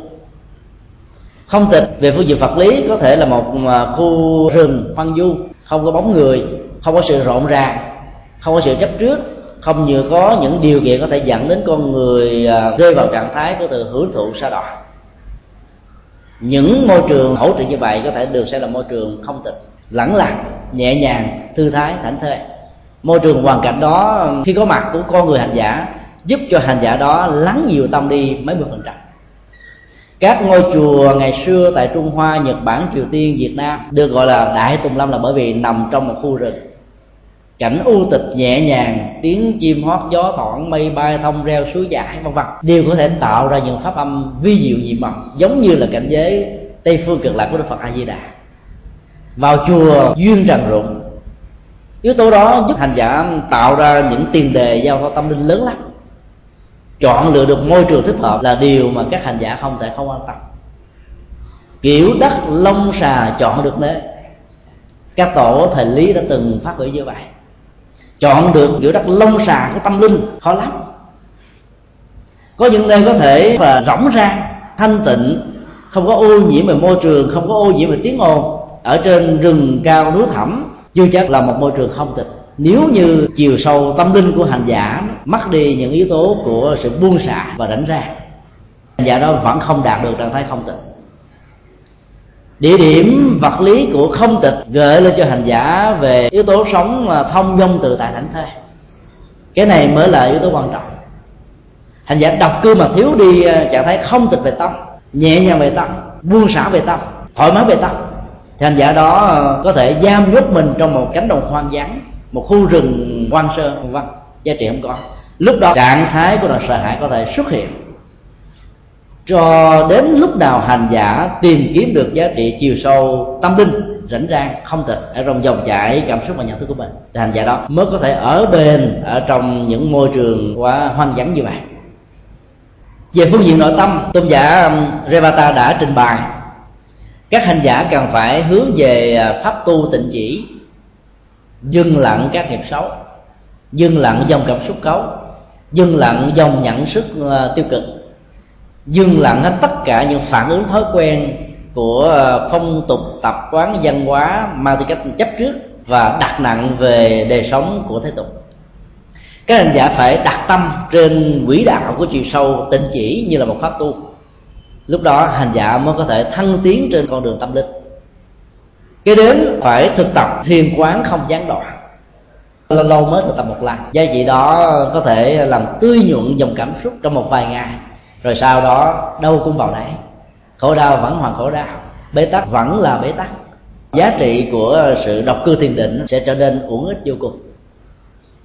Nhờ tu tập thiền quán cho nền tảng của chỉ, làm cho tâm lắng nhiều xuống làm cho tâm không gieo những nghiệp xấu mới là cho tâm không có phan duyên với các đối tượng trần cảnh dẫn đến buông lung về các giác quan, về nhận thức. Lúc bây giờ, trạng thấy à, tình chỉ này giúp cho hành giả phát huy được tuệ giác thông qua sự hỗ trợ của những phương pháp quán. Phương pháp quán cần phải được phát huy khi giá trị chiều sâu của lắng dịu tâm đã được thiết lập. Phương pháp này thường được cái điểm truyền thống nêu ra như là những bước đi trước và sau. Chỉ đi trước, quán đi sau thì kết quả thực tập dễ đạt được. Về sau này, các hành giả thiền ở miến điện đề cao về phương pháp quán, xem nhẹ phương pháp chỉ. Có một số truyền thống chỉ đặt nặng về phương pháp chỉ thôi còn quán không có đá động gì đến chúng ta thường ở trong truyền thống kinh Bali chúng ta thấy ờ, phương pháp chỉ và quán được sử dụng tương tự và hỗ trợ lẫn nhau. Nếu như tâm hành giả chỉ có chỉ không chúng ta đạt được sự an lạc trên nền tảng giảm đau. Giảm đau của khổ, giảm đau của phiền não, giảm đau của cảm xúc là hết rồi phương pháp giảm đau những bất hạnh trên nền tảng của chỉ chỉ là một phương pháp thay thế thay thế đối tượng a bằng một đối tượng 2a tích cực hơn. Thay thế à, đối tượng b bằng phương pháp phi b có ảnh hưởng tốt đẹp hơn. Và rồi cuối cùng nó cũng lẳng quẩn thôi. Trong khi đó, việc thay thế một cơ chế mới là quan trọng. Thay thế một nhân vật a đến một nhân vật b thì nhân vật b có thể hơn a, vì học được sơ suất của a. Rồi à, cái b vẫn tiếp tục tạo ra bắt toàn và những sơ suất mới. Cho nên thay đổi một cơ chế mới là quan trọng cấu trúc vận hành để tạo ra định chế xã hội, để tạo ra những định chế chính trị, những định chế tôn giáo mới là quan trọng. Cơ chế đó không được thay đổi thì những anh a, anh b, anh c chỉ là những con lật đặt, những con múa sói thôi. Được cơ chế này treo bằng một sợi dây của luật pháp, của kỷ cương, của nội quy, của những quy định, của những mặc định, của phong tục, tập quán, văn hóa, dân văn. Cuối cùng nó không đi tới đâu thì những cái đó rất là giới hạn phải ờ, thực tập thiền quán không có gián đoạn. Lúc bây giờ hành giả sẽ hành tụ được quán hạnh. Sự thực tập về thiền đã trở thành điểm hội tụ của rất nhiều hành giả trong thời hiện đại. Đến độ có nhiều người cho rằng chỉ có phương pháp thiền mới là trung tâm triết lý của nhà phật. Các pháp môn hành trì khác ờ, không phải là trọng tâm. Quan điểm đó đã tạo ra một khoảng cách nhất định trong các hành giả đệ tử của đức phật đến độ có nhiều nơi người ta đã đặt thêm một tính từ thiền trước một ngôi chùa thiền tự. Thiền trước một chữ viện là thiền viện trong truyền thống của đức phật, ngài chỉ nói đơn giản, tinh xá trúc lăng, chứ không nói là tinh xá thiền trúc lăng, không cần. Ngài không dùng thêm cái chữ thiền vào. Bản chất của đạo phật là chuyển hóa. Thiền là một trong những nghệ thuật dẫn đến sự chuyển hóa. Ngoài ra còn có những nghệ thuật khác, chẳng hạn như tôn giả a nan nói, thông qua chiều sâu và thực thực tập đúng phương pháp về đa văn chánh pháp đa văn hành trì có người hành giả vẫn được giá trị chuyển hóa.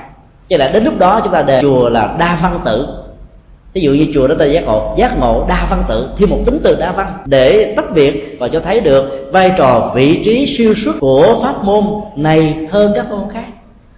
Thầy phật không hề có những thái độ đó. Nên à, chúng ta nên học theo à, cách thức các tôn giả đã ứng xử với nhau, tôn trọng với nhau. Mặc dầu các tôn giả đã trở thành những chuyên gia về một chiều kích tâm linh thông qua một phương pháp hành trì, chẳng hạn như tôn giả na thông qua phương pháp đa văn chánh pháp, tôn giả Revata thông qua phương pháp đọc cư thiền định trên nền tảng của chỉ và quan nhưng hai tôn giả này chưa bao giờ và sẽ không bao giờ phê bình chỉ trích những người khác, đi các pháp môn khác là sai lầm. Những người khác đi những con đường khác là không phù hợp. Những con người khác đi những phương pháp khác, những phương tiện khác là sai về bản chất của chánh pháp đó là những bài học lịch sử rất là hay. Phương pháp thứ ba được tôn giả Anuruddha Anuruddha trên bài đó là phương pháp thiên nhãn siêu nhân, được xem là con đường ngắn nhất để thực tập thành công trong cuộc đời. Tôn giả đã trình bày như thế này, với thiên nhãn siêu nhân thanh tịnh, các hành giả cần phải quan sát bản chất của vô số thế giới, trong đó có thế giới của loài người, trong đó có những quy luật của vật lý quy luật của tâm linh quy luật của tâm lý quy luật của cuộc sống quy luật của quan hệ tương tác quy luật của um, liên minh vân vân và nhiều quy luật khác. Nhận thức thiên nhãn sẽ giúp cho con người hiểu đúng hiểu chính xác hiểu dứt khoát dẫn đến những quyết định không có dây dưa những quyết định không có khi thế này khi thế nọ. Những quyết định hoàn toàn vượt lên trên các khuynh hướng của thầy chủ giỏi hay là bèo dạt mây trôi quan điểm và trình độ tâm linh thiên nhãn sẽ giúp cho hành giả có được thái độ dứt khoát này. Nhìn đầu trúng pháp đó có nhiều người làm kinh tế nghĩ rằng mình có phước báo. Mỗi lần đầu tư là thành công. Nghĩ rằng phước giúp cho mình đạt được cái này thực ra mình có được một phần thiên nhãn trong nhận thức đánh giá về quy luật kinh tế quy luật đầu tư quy luật cung cầu vân. Ai nắm được quy luật đó, đó làm đâu trúng đó làm đâu thành công đó thông qua phước báo gieo trồng sau những thành công này, hành giả này có thêm một bệ đỡ của âm đức. Âm đức đó giúp sự thành công đó có đầu và có đuôi, đầu xuôi, đuôi lọt, vân vân. Tôn giả Anuruddha đã nói, nếu như ai có được chiều sâu tâm linh của thi nhãn, thì chắc chắn rằng việc tu tập sẽ không bao giờ bị rơi vào những à, nghịch lý, sai lầm, những thói thách những bế tắc, vân vân. Tất cả những cái gút trong tu tập sẽ được chuyển hóa hết ngài đưa ra một ánh dụ cũng giống như một người à, có mắt sáng, đứng ở trên đỉnh của một lầu cao, nhìn cảnh vật xung quanh. Có thể quan sát một cách rõ ràng những vòng tròn, những đường tròn, những đường thẳng, những sự vật, màu sắc, vị trí, bố cục, vân vân. Thấy rõ một cách văn phách không giới hạn gì cả. Chứ khi nào con người quan sát đứng lên trên mọi sự vật hiện tượng, không lệ thuộc vào một góc độ, một tầm nhìn nào đó lúc đó cái nhìn đó mới được là cái nhìn của thiên nhãn. Cái nhìn của thiên nhãn không có hiểu đơn thuần theo nghĩa là cái nhìn siêu vật lý. Theo kiểu từ thế giới này chúng ta có thể nhìn thấy một cách ừ, sâu xa quỹ đạo vận hành của những thế giới khác bằng con mắt. Rõ ràng đây là bằng tâm thức, bằng chiều sâu nhận thức tâm linh chúng ta thấy rõ. Các bác học là những người có được một phần nào đó của thiên nhãn. Ngồi tại hành tinh ta bà có thể thấy được quỹ đạo trời mặt trăng có thể thấy được quỹ đạo của các thiên hà của các ngân hà. Có thể thấy được trong tương lai địa cầu của ờ, chúng ta sẽ có thể va vào một cái địa cầu nào đó trong quỹ đạo của vũ trụ. Những người đó là những người có được một phần thiên nhãn minh trong khi đó con người của thiên nhãn minh đó, có thể không có những kiến thức khoa học có thể không có được những kiến thức ờ, trực quan sinh động. Nhưng nhận xét đánh giá phán đoán dẫn đến ứng dụng hành trì của người đó ăn khớp với nhau trên nền tảng của giá trị gia đình đảng có an vui và hạnh phúc. Tôn giả Anuruddha đã nói, chỉ cần phát huy được yếu tố nhận định đánh giá bản chất vũ trụ bằng tuệ giác chứ không phải bằng con mắt con người, thành giả sẽ tránh được những sai lầm. Có thể có. Như vậy um, ai có được một phần nào đó của thiên nhãn siêu nhân có thể trở thành những nhà chiến lược, những nhà chiến thuật, những nhà quy hoạch, những nhà kế hoạch. Những người đó là những người tạo ra sự thành công thiếu đi đầu óc của quy hoạch đô thị thì đô thị đó sẽ bị rối bời. Thiếu đi những quy hoạch của chính trị, kinh tế, xã hội, văn hóa thì xã hội văn hóa đó có thể tạo ra mê tín gì đó có thể tạo ra cuồng tính có thể tạo ra nỗi khổ niềm đau. Cái đầu quy hoạch thiên nhãn này rất là cần. Những nhà cầm cân để mực thiếu đi yếu tố của thiên nhãn tạo ra sự bế tắc và khổ đau cho rất nhiều thế hệ. Sửa những sai lầm đó có thể mất đi nhiều chục năm nhiều trăm năm, nhiều ngàn năm. Cần phát huy yếu tố thiên nhãn, nếu như không có, thì đừng có ờ, giành vai trò lãnh đạo. Đầu tàu dẫn sai, thì các co tàu còn lại rơi vào sự bế tắc. Tôn giả a nâu lâu đà đã xác định nếu như hành giả nào đó tu tập đạt được phương pháp thiên nhãn siêu nhân, thì kết quả chứng đắc diễn ra trong căn tắc thôi. Đây là một phương pháp có nhiều giá trị tham khảo. Ở chỗ thái độ dứt khoát về một vấn đề nào đó, xác định sự thành công cho lĩnh vực đó do dự chần chừ đứng trước ngã ba đứng trước ngã đường đôi đứng trước quá nhiều sự lựa chọn hành giả sẽ rơi vào trạng thái hoang mang. Nơi nào có hoang mang nơi đó là do dự. Nơi nào do dự xuất hiện nơi đó không có tự giác. Tự giác vắng mặt đó, thì khổ đau có mặt. Tu tập dựa vào thiên nhãn là dẫn đến tiến trình của tự giác. Phương pháp tu tập thứ tư được ngài đại ca diếp trình bày đó là phương pháp truyền thống dựa vào sự thực tập chuẩn mực thường được gọi bằng một danh xưng khổ hạnh. Phương pháp khổ hạnh trong đạo phật khác rất nhiều với phương pháp khổ hạnh của các tôn giáo, đặc biệt là truyền thống tâm linh của bà la môn.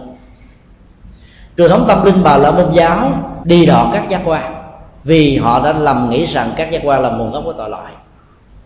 Khi đi đọ các giác quan làm cho các giác quan không còn có một nỗi niềm nào ưa thích về hạnh phúc. Giác quan của cuộc đời thì lúc đó hành giả sẽ đạt được tự giác. Họ đã rơi vào sai lầm ở chỗ khi các giác quan bị đau nhất thì sự an tĩnh khó thể được thiết lập. Lúc đó tâm hành giả không có thể đạt được trạng thái tĩnh tại. Bản chất của sự chuyển hóa trở thành sự đi đọt, khổ đau. Giá trị an lạc hạnh phúc toàn sự sẽ vĩnh viễn, không có mặt. Trong khi đó, phương pháp khổ hạnh được tôn giả đại ca giúp kim bài. Trước nhất là tự mình sống ở trong núi rừng, tán tháng đời sống ở núi rừng. Tức là có la mở trường ba chủ nghĩa kinh nghiệm và thực tập là một trong những ờ, nhu cầu giúp cho tính thuyết phục về những gì người đó đóng góp cho cuộc đời ở mức độ cao và lâu dài. Nếu chúng ta chỉ có được kiến thức mà không có quá trình thực tập, thì ờ, giá trị sự truyền đạt và đóng góp của nó sẽ mất đi tầm ảnh hưởng nhất định nào đó.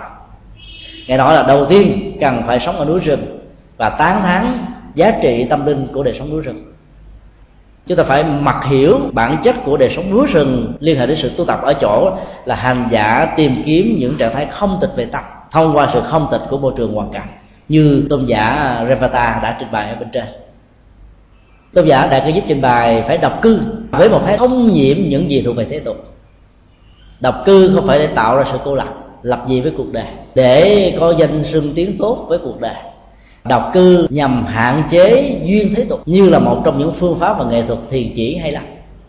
Sự trình bày có thể khác nhau, nhưng bản chất của khổ hạnh truyền thống được tôn giả ca diếp nêu ra những phương pháp đặc biệt của đạo phật.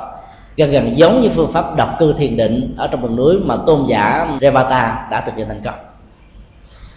Khi hành giả không để cho tâm gắn liền với những gì thuộc về thế tục, với những gì gắn liền với phàm phu, với những gì gắn với ờ, đời sống hưởng thụ với những gì thuộc về dòng cảm xúc dướng díu, thì hành giả sẽ làm cho dòng cảm xúc được nâng lên ở một tầng thức cao hơn. Ai sống với cảm xúc nhiều quá tội giác sẽ giảm. Ai sống với dục thức nhiều quá, bản chất đạo đức có thể bị ảnh hưởng. Ai sống với tưởng thức nhiều quá, thì à, người đó có thể bay bổng, có những sáng kiến, nhưng bản chất của tội giác có thể bị mất đi. Giá trị cuối cùng cao nhất đó là tuệ giác tưởng phần nhận thức, phần đánh giá, dựa vào tự giác. Chứ phải dựa vào những ờ, quy luật của suy luận tổng hợp, quy nạp. Như là những nguyên tắc logic thông thường mà các nhà khoa học, các chức nghiệp, các ngành nghề đã sử dụng. Bản chất của tự giác vượt lên trên những cấp độ này mà vẫn cho chúng ta giá trị của sự an vui. Là hành giả cần phải sống và thành tựu được đời sống đạo đức. Độc cư trong thiền định mà vẫn ờ, rơi vào trạng thái hưởng thụ thông qua những nhu cầu của đời sống giác quan thông thường. Hành giả đó hoàn toàn và vĩnh viễn không bao giờ đạt được chiều sâu tâm linh. Phải thành tựu được giới hạn đạo đức thông qua những gì à, hiểu rõ giới như là phương phép như là một trong những um, hỗ trợ tích cực cho hành giả đạt được giá trị tâm linh. Bây giờ hành giả sẽ sống một cách um, có an vui hơn có lý tưởng hơn có bản lĩnh hơn đạt được những gì mà mình mong mỏi nhiều hơn. Thì hành giả sẽ đạt được như một quy luật kéo theo bản chất của thiền quán. Từ thiền quán tự giác xuất hiện. Bản chất tự giác tạo ra um, giải thoát. Hành giả sẽ thấy rõ rằng là các lậu hoặc phiền não, nghiệp chướng, tâm lý âm tính, tiêu cực, những thói quen xấu, những thói hư tật xấu đã không còn nữa. Kiến thức về sự dập tắt hoàn toàn nỗi khổ niềm đau bắt đầu xuất hiện ở ờ, tâm thức hành giả. Thì lúc bấy giờ hành giả được xem là người đã thành tựu được con đường tu tập. Phương pháp này mặc dầu được gọi là khổ hạnh nhưng phải hiểu với cái nghĩa bóng nghĩa chơi chữ. Đương đức phật đã sử dụng lúc mà ngài so sánh với nghệ thuật à, khổ hạnh của truyền thống ba la môn. Nếu khổ hạnh trong truyền thống của bà la môn là chua dập các giác quan, thông qua việc đứng một chân, không tắm suốt cuộc đời, nằm ở trên giường trong, để cho cảm giác khổ đau bức rứt cả thân thể, để cho những à, nhu cầu về tính dục, những nhu cầu về hưởng thụ, những nhu cầu về sa đỏ nó không còn nữa, thì ngược lại khái niệm khổ hạnh trong nhà phật được gọi là hạnh khó làm. Dĩ nhiên là sự khổ hạnh của truyền thống ba la môn khó làm lắm. Phải có bản lĩnh lắm mới làm được như vậy, nhưng mà sự khó làm này không mang lại giá trị tâm linh. Đức Phật nói, sự khó làm trong tu tập tâm linh của nhà Phật được nêu ra trong bản kinh này và nhiều bản kinh khác đó, là khó làm trong nghệ thuật chuyển hóa. Nhưng khi ai làm được thì giá trị có mặt hiện tại liền. Thấy đơn giản nhưng rất là khó. Cho đó được gọi là khổ hạnh khổ hạnh này không có nghĩa là áp ép sát. Tôn giả ca diếp không phải là người tu ép sát theo truyền thống bà la môn bởi vì điều đó, như là thế tôn đã từng trải qua, ngài đã từng phủ định. Cho nên ngài đã ca diếp không thể nào thực tập giống như phương pháp khổ hạnh của những tôn giáo khác với đạo phật được. Nó tóm lại là tiến trình tu tập và chứng đắc theo sự ờ, trình bày của tôn giả đại ca diếp là hoàn toàn mang tính cách truyền thống ba đại chư phật. Đầu tiên là độc cư để tránh à, trần duyên. Khi con người à, chưa có khả năng lắng dịu trước những đối tượng trần cảnh đó, thì việc hạn chế sự rộn ràng sự yêu tế sẽ giúp cho hành giả đạt được trạng thái thiện chỉ dễ dàng hơn. Phương tiện sống khắc thực như là một trong những pháp tu rất là quan trọng thầy phật. Vì khắc thực là một trong những nghệ thuật tương tác giữa người tại gia và người xuất gia trạng thái an lạc nhẹ nhàng thảnh thơi trên từng cánh đồng trên từng bước đi trong từng sự sống sẽ giúp cho người quan sát cảm nhận được giá trị của tâm linh vượt lên trên những giá trị vật chất. Chúng ta phải xác định đó, bản chất của chiếc áo và nhà sư hỗ trợ nhau nhiều lắm. Truyền thống tu tập của tôn giả ca diếp là dựa vào sự hỗ trợ của hình thức để tăng cường và hỗ trợ cho chiều sâu tâm linh. Đừng có phủ định hình thức. Bởi vì mất hình thức đó nghệ thuật và giá trị tâm linh có thể bị giảm đi. Tại sao chúng ta nói rằng đây là một nhà sư, đây là một người tu?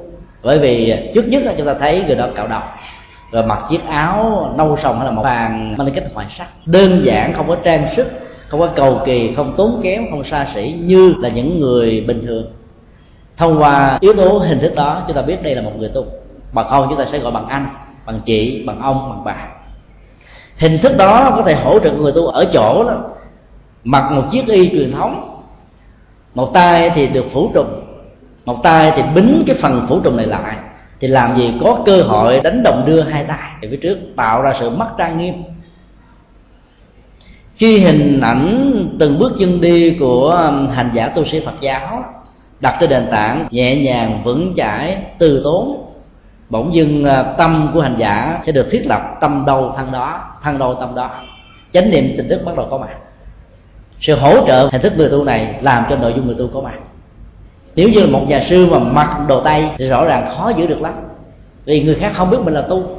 Mình có thể nói lỡ lời, mình có thể cười à, hét lớn tiếng, mình có thể chạy, mình có thể à, ứng xử giống như người bình thường. Còn khoác chiếc áo vào rồi, mình phải ứng xử thế nào đó ít nhất trong trường hợp có mặt với thức người tu, mình phải là người tu về nội dung. Cho nên hỗ trợ tích cực lắm. Cho nên theo phương pháp của ngài ca diếp á chúng ta phải đàng hoàng, đứng đắn trang nghiêm, nhẹ nhàng, từ hình thức cho đến nội dung. Đừng đặt nặng về triết lý nhiều quá, bất chấp hết tất cả chủ nghĩa hình thức. Cái đó, đôi lúc dẫn đến tình trạng lạm dụng và quỷ biệt có thể xuất hiện. Hành giả ca diếp đã trình bày tiếp, các tu sĩ theo truyền thông khổ hạnh khó làm của đức phật dạy phải có thái độ thiểu dục và tri túc thiểu dục là một trong những cách thức hài lòng về à, nhân, về những gì đang có trong khi đó, biết đủ là một sự hài lòng về kết quả. Thiểu dục giúp cho tâm hành giả giảm đi, chuyển hóa được lòng tham. Tri túc giúp cho hành giả hài lòng, không có nuối tiếc về kết quả đã diễn ra. Hay là những gì sẽ có mặt. Thái độ này làm cho tâm hành giả an tịnh, không à, chạy về quá khứ và cũng không lao về tương lai. Thiểu dục về tri túc được hiểu như là một trong những nghệ thuật thiết lập chánh niệm nó không phải là cái cách thức là an phận thủ thường, làm gì cũng được, có gì cũng được, đạt gì cũng hài lòng. Do đó không phải vậy. Sự an phận thủ thường là một trong những góc độ phiền não vi tế của mặc cảm tự ti. Ai có thái độ mặc cảm tự ti, bỗng dưng người đó sẽ sẵn sàng chấp nhận hết những gì mình có. Trong khi đó, thái độ của tri túc hiểu rõ được quy luật của nhân quả, quy luật của vận hành nhân quả, nỗ lực hết mình, kết quả đạt được không làm cho người đó tiếc nuối. Bởi vì gieo nhân như thế nào, kết quả như thế đó. Họ thấy rõ được như là thấy những cái văn ở trong lòng bàn tay. Bản chất của thể dục chi túc là một trong những tri kiến nhân quả làm cho hành giả cảm thấy an lòng hạnh phúc. Hành giả theo phương pháp khổ hạnh truyền thống của đức phật cần phải có thái độ tinh tấn, hoạt động tinh tấn, tu tập tinh tấn thực tập tinh tấn. Tinh tấn này mới có thể mang lại những kết quả đạt được những gì càng được, thành tựu những gì càng tụ đặt được những gánh nặng cần phải đặt đặt xuống. Giải thoát cũng bắt đầu có mặt. Đây là một mô hình tu tập khá lý tưởng. Phương pháp này à, là một phương pháp được phần lớn các ngôi chùa, các truyền thống tâm linh trong nhà phật đang thực tập theo. Đó là phương pháp đi từng bước theo trình tự. Phương pháp đó là phương pháp ăn chắc mặt bề ai đi theo những trình tự đó đều có thể có được những kết quả giống nhau. Vấn đề còn lại là yếu tố thời gian yếu tố thời gian đó liên hệ đến bản chất của phương pháp thực tập và hành trì. Chắc chắn rất là đảm bảo. Phương pháp thứ năm, được ngài mục kỳ liên trình bày là phương pháp đàm luận về à, giáo pháp cao siêu. Trong bản kinh này gọi là abhidhamma, được phiên âm là a tỳ đàm a tỳ đạt ma được dịch nghĩa là vô tỷ pháp, cao siêu pháp, thắng pháp, vi diệu pháp, vân vân.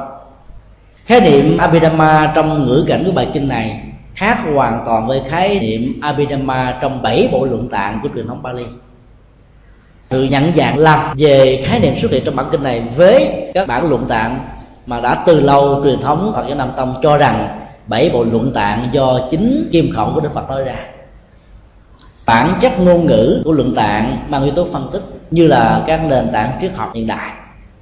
Trong khi đó, nền tảng của kinh điển thuộc về nền tảng ngôn ngữ mô tả trên giá trị và chủ nghĩa kinh nghiệm, tự chứng và thực tu của đức phật. Hai loại ngôn ngữ thì hoàn toàn khác nhau. Chỉ cần đặt đọc vào ngữ cảnh của kinh, chúng ta thấy sự mô tả chiếm 80% mô tả bằng hình ảnh, mô tả bằng à, những ảnh dụ ví von mô tả bằng triết lý biểu tượng, mô tả bằng những cách nói trực chỉ đó là bản chất ngôn ngữ được đức phật sử dụng trong cái đó luận tạng và các bản luận về sau của chư tổ và các vị bồ tát, mang tính cách lý luận. Bởi vì cái đó mới tạo ra yếu tố thuyết phục quần chúng, mới tạo ra yếu tố thuyết phục được các nền tảng học thuyết, tôn giáo, chính trị đang có mặt song hành và đang tìm cách thay thế vai trò lãnh đạo tâm linh của đạo Phật.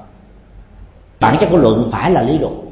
Các pháp sư phải mang yếu tố đàm luận về vô thị pháp. Lúc bấy giờ mới có thể dễ dàng thuyết phục được người khác theo đạo phật tôn giả một kỳ liên trình bày, đàm luận về abhidhamma. Hỏi và đáp một cách thông suốt, thì người đó sẽ có thể giảng đạo, tạo cơ hội thuyết phục mời gọi người khác đến với đạo phật. Từ đó, giá trị giải thoát có mặt ở đây chúng ta thấy ờ, cái thức trình bày của tôn giả một quyền liên khác với các vị tôn giả đọc ngạn ananda nổi tiếng về đa văn đệ nhất. Cho nên phương pháp hành trì được ngài truyền bá là phương pháp đa văn chánh pháp ngài Revata nổi tiếng về độc cư thiền định hay là thiền định đệ nhất, cho nên ngài trình bày về thiền quán. Ngài Anuloda nổi tiếng về thiên nhãn siêu nhân, cho nên ngài trình bày về thiên nhãn. Ngài Ca Diếp nổi tiếng về khổ hạnh truyền thống tâm linh của Đức Phật, cho nên phương pháp của ngài không vượt ra khỏi những gì ngài được thực tập. Trong khi đó, ngài Mô Kiền Liên nổi tiếng về thần thông đệ nhất. Ấy thế mà phương pháp ngài truyền bá và chia sẻ ở đây đó, không phải là về thần thông, mà đàm luận về a tỳ đàm điều đó ờ, mở ra chúng ta một tầm nhìn rất tích cực, rất là thoáng. Ở đó, chúng ta thấy được rằng à, giá trị chiều sâu tâm linh có thể đa dạng phong phú. Không giới hạn trong một phương thức a, không giới hạn ở trong một góc độ b hoặc tầm nhìn c. Nếu sử dụng đúng phương pháp với nhiều phương tiện khác nhau, giá trị đạt được vẫn như nhau. Đó là điều hay là thông điệp mà ngài một vị liên muốn nhắn gửi đến chúng ta. Thông điệp thứ hai cũng có chiều sâu tâm linh rất ấn tượng ở chỗ, ngài không cương điệu vai trò của thần thông biến hóa.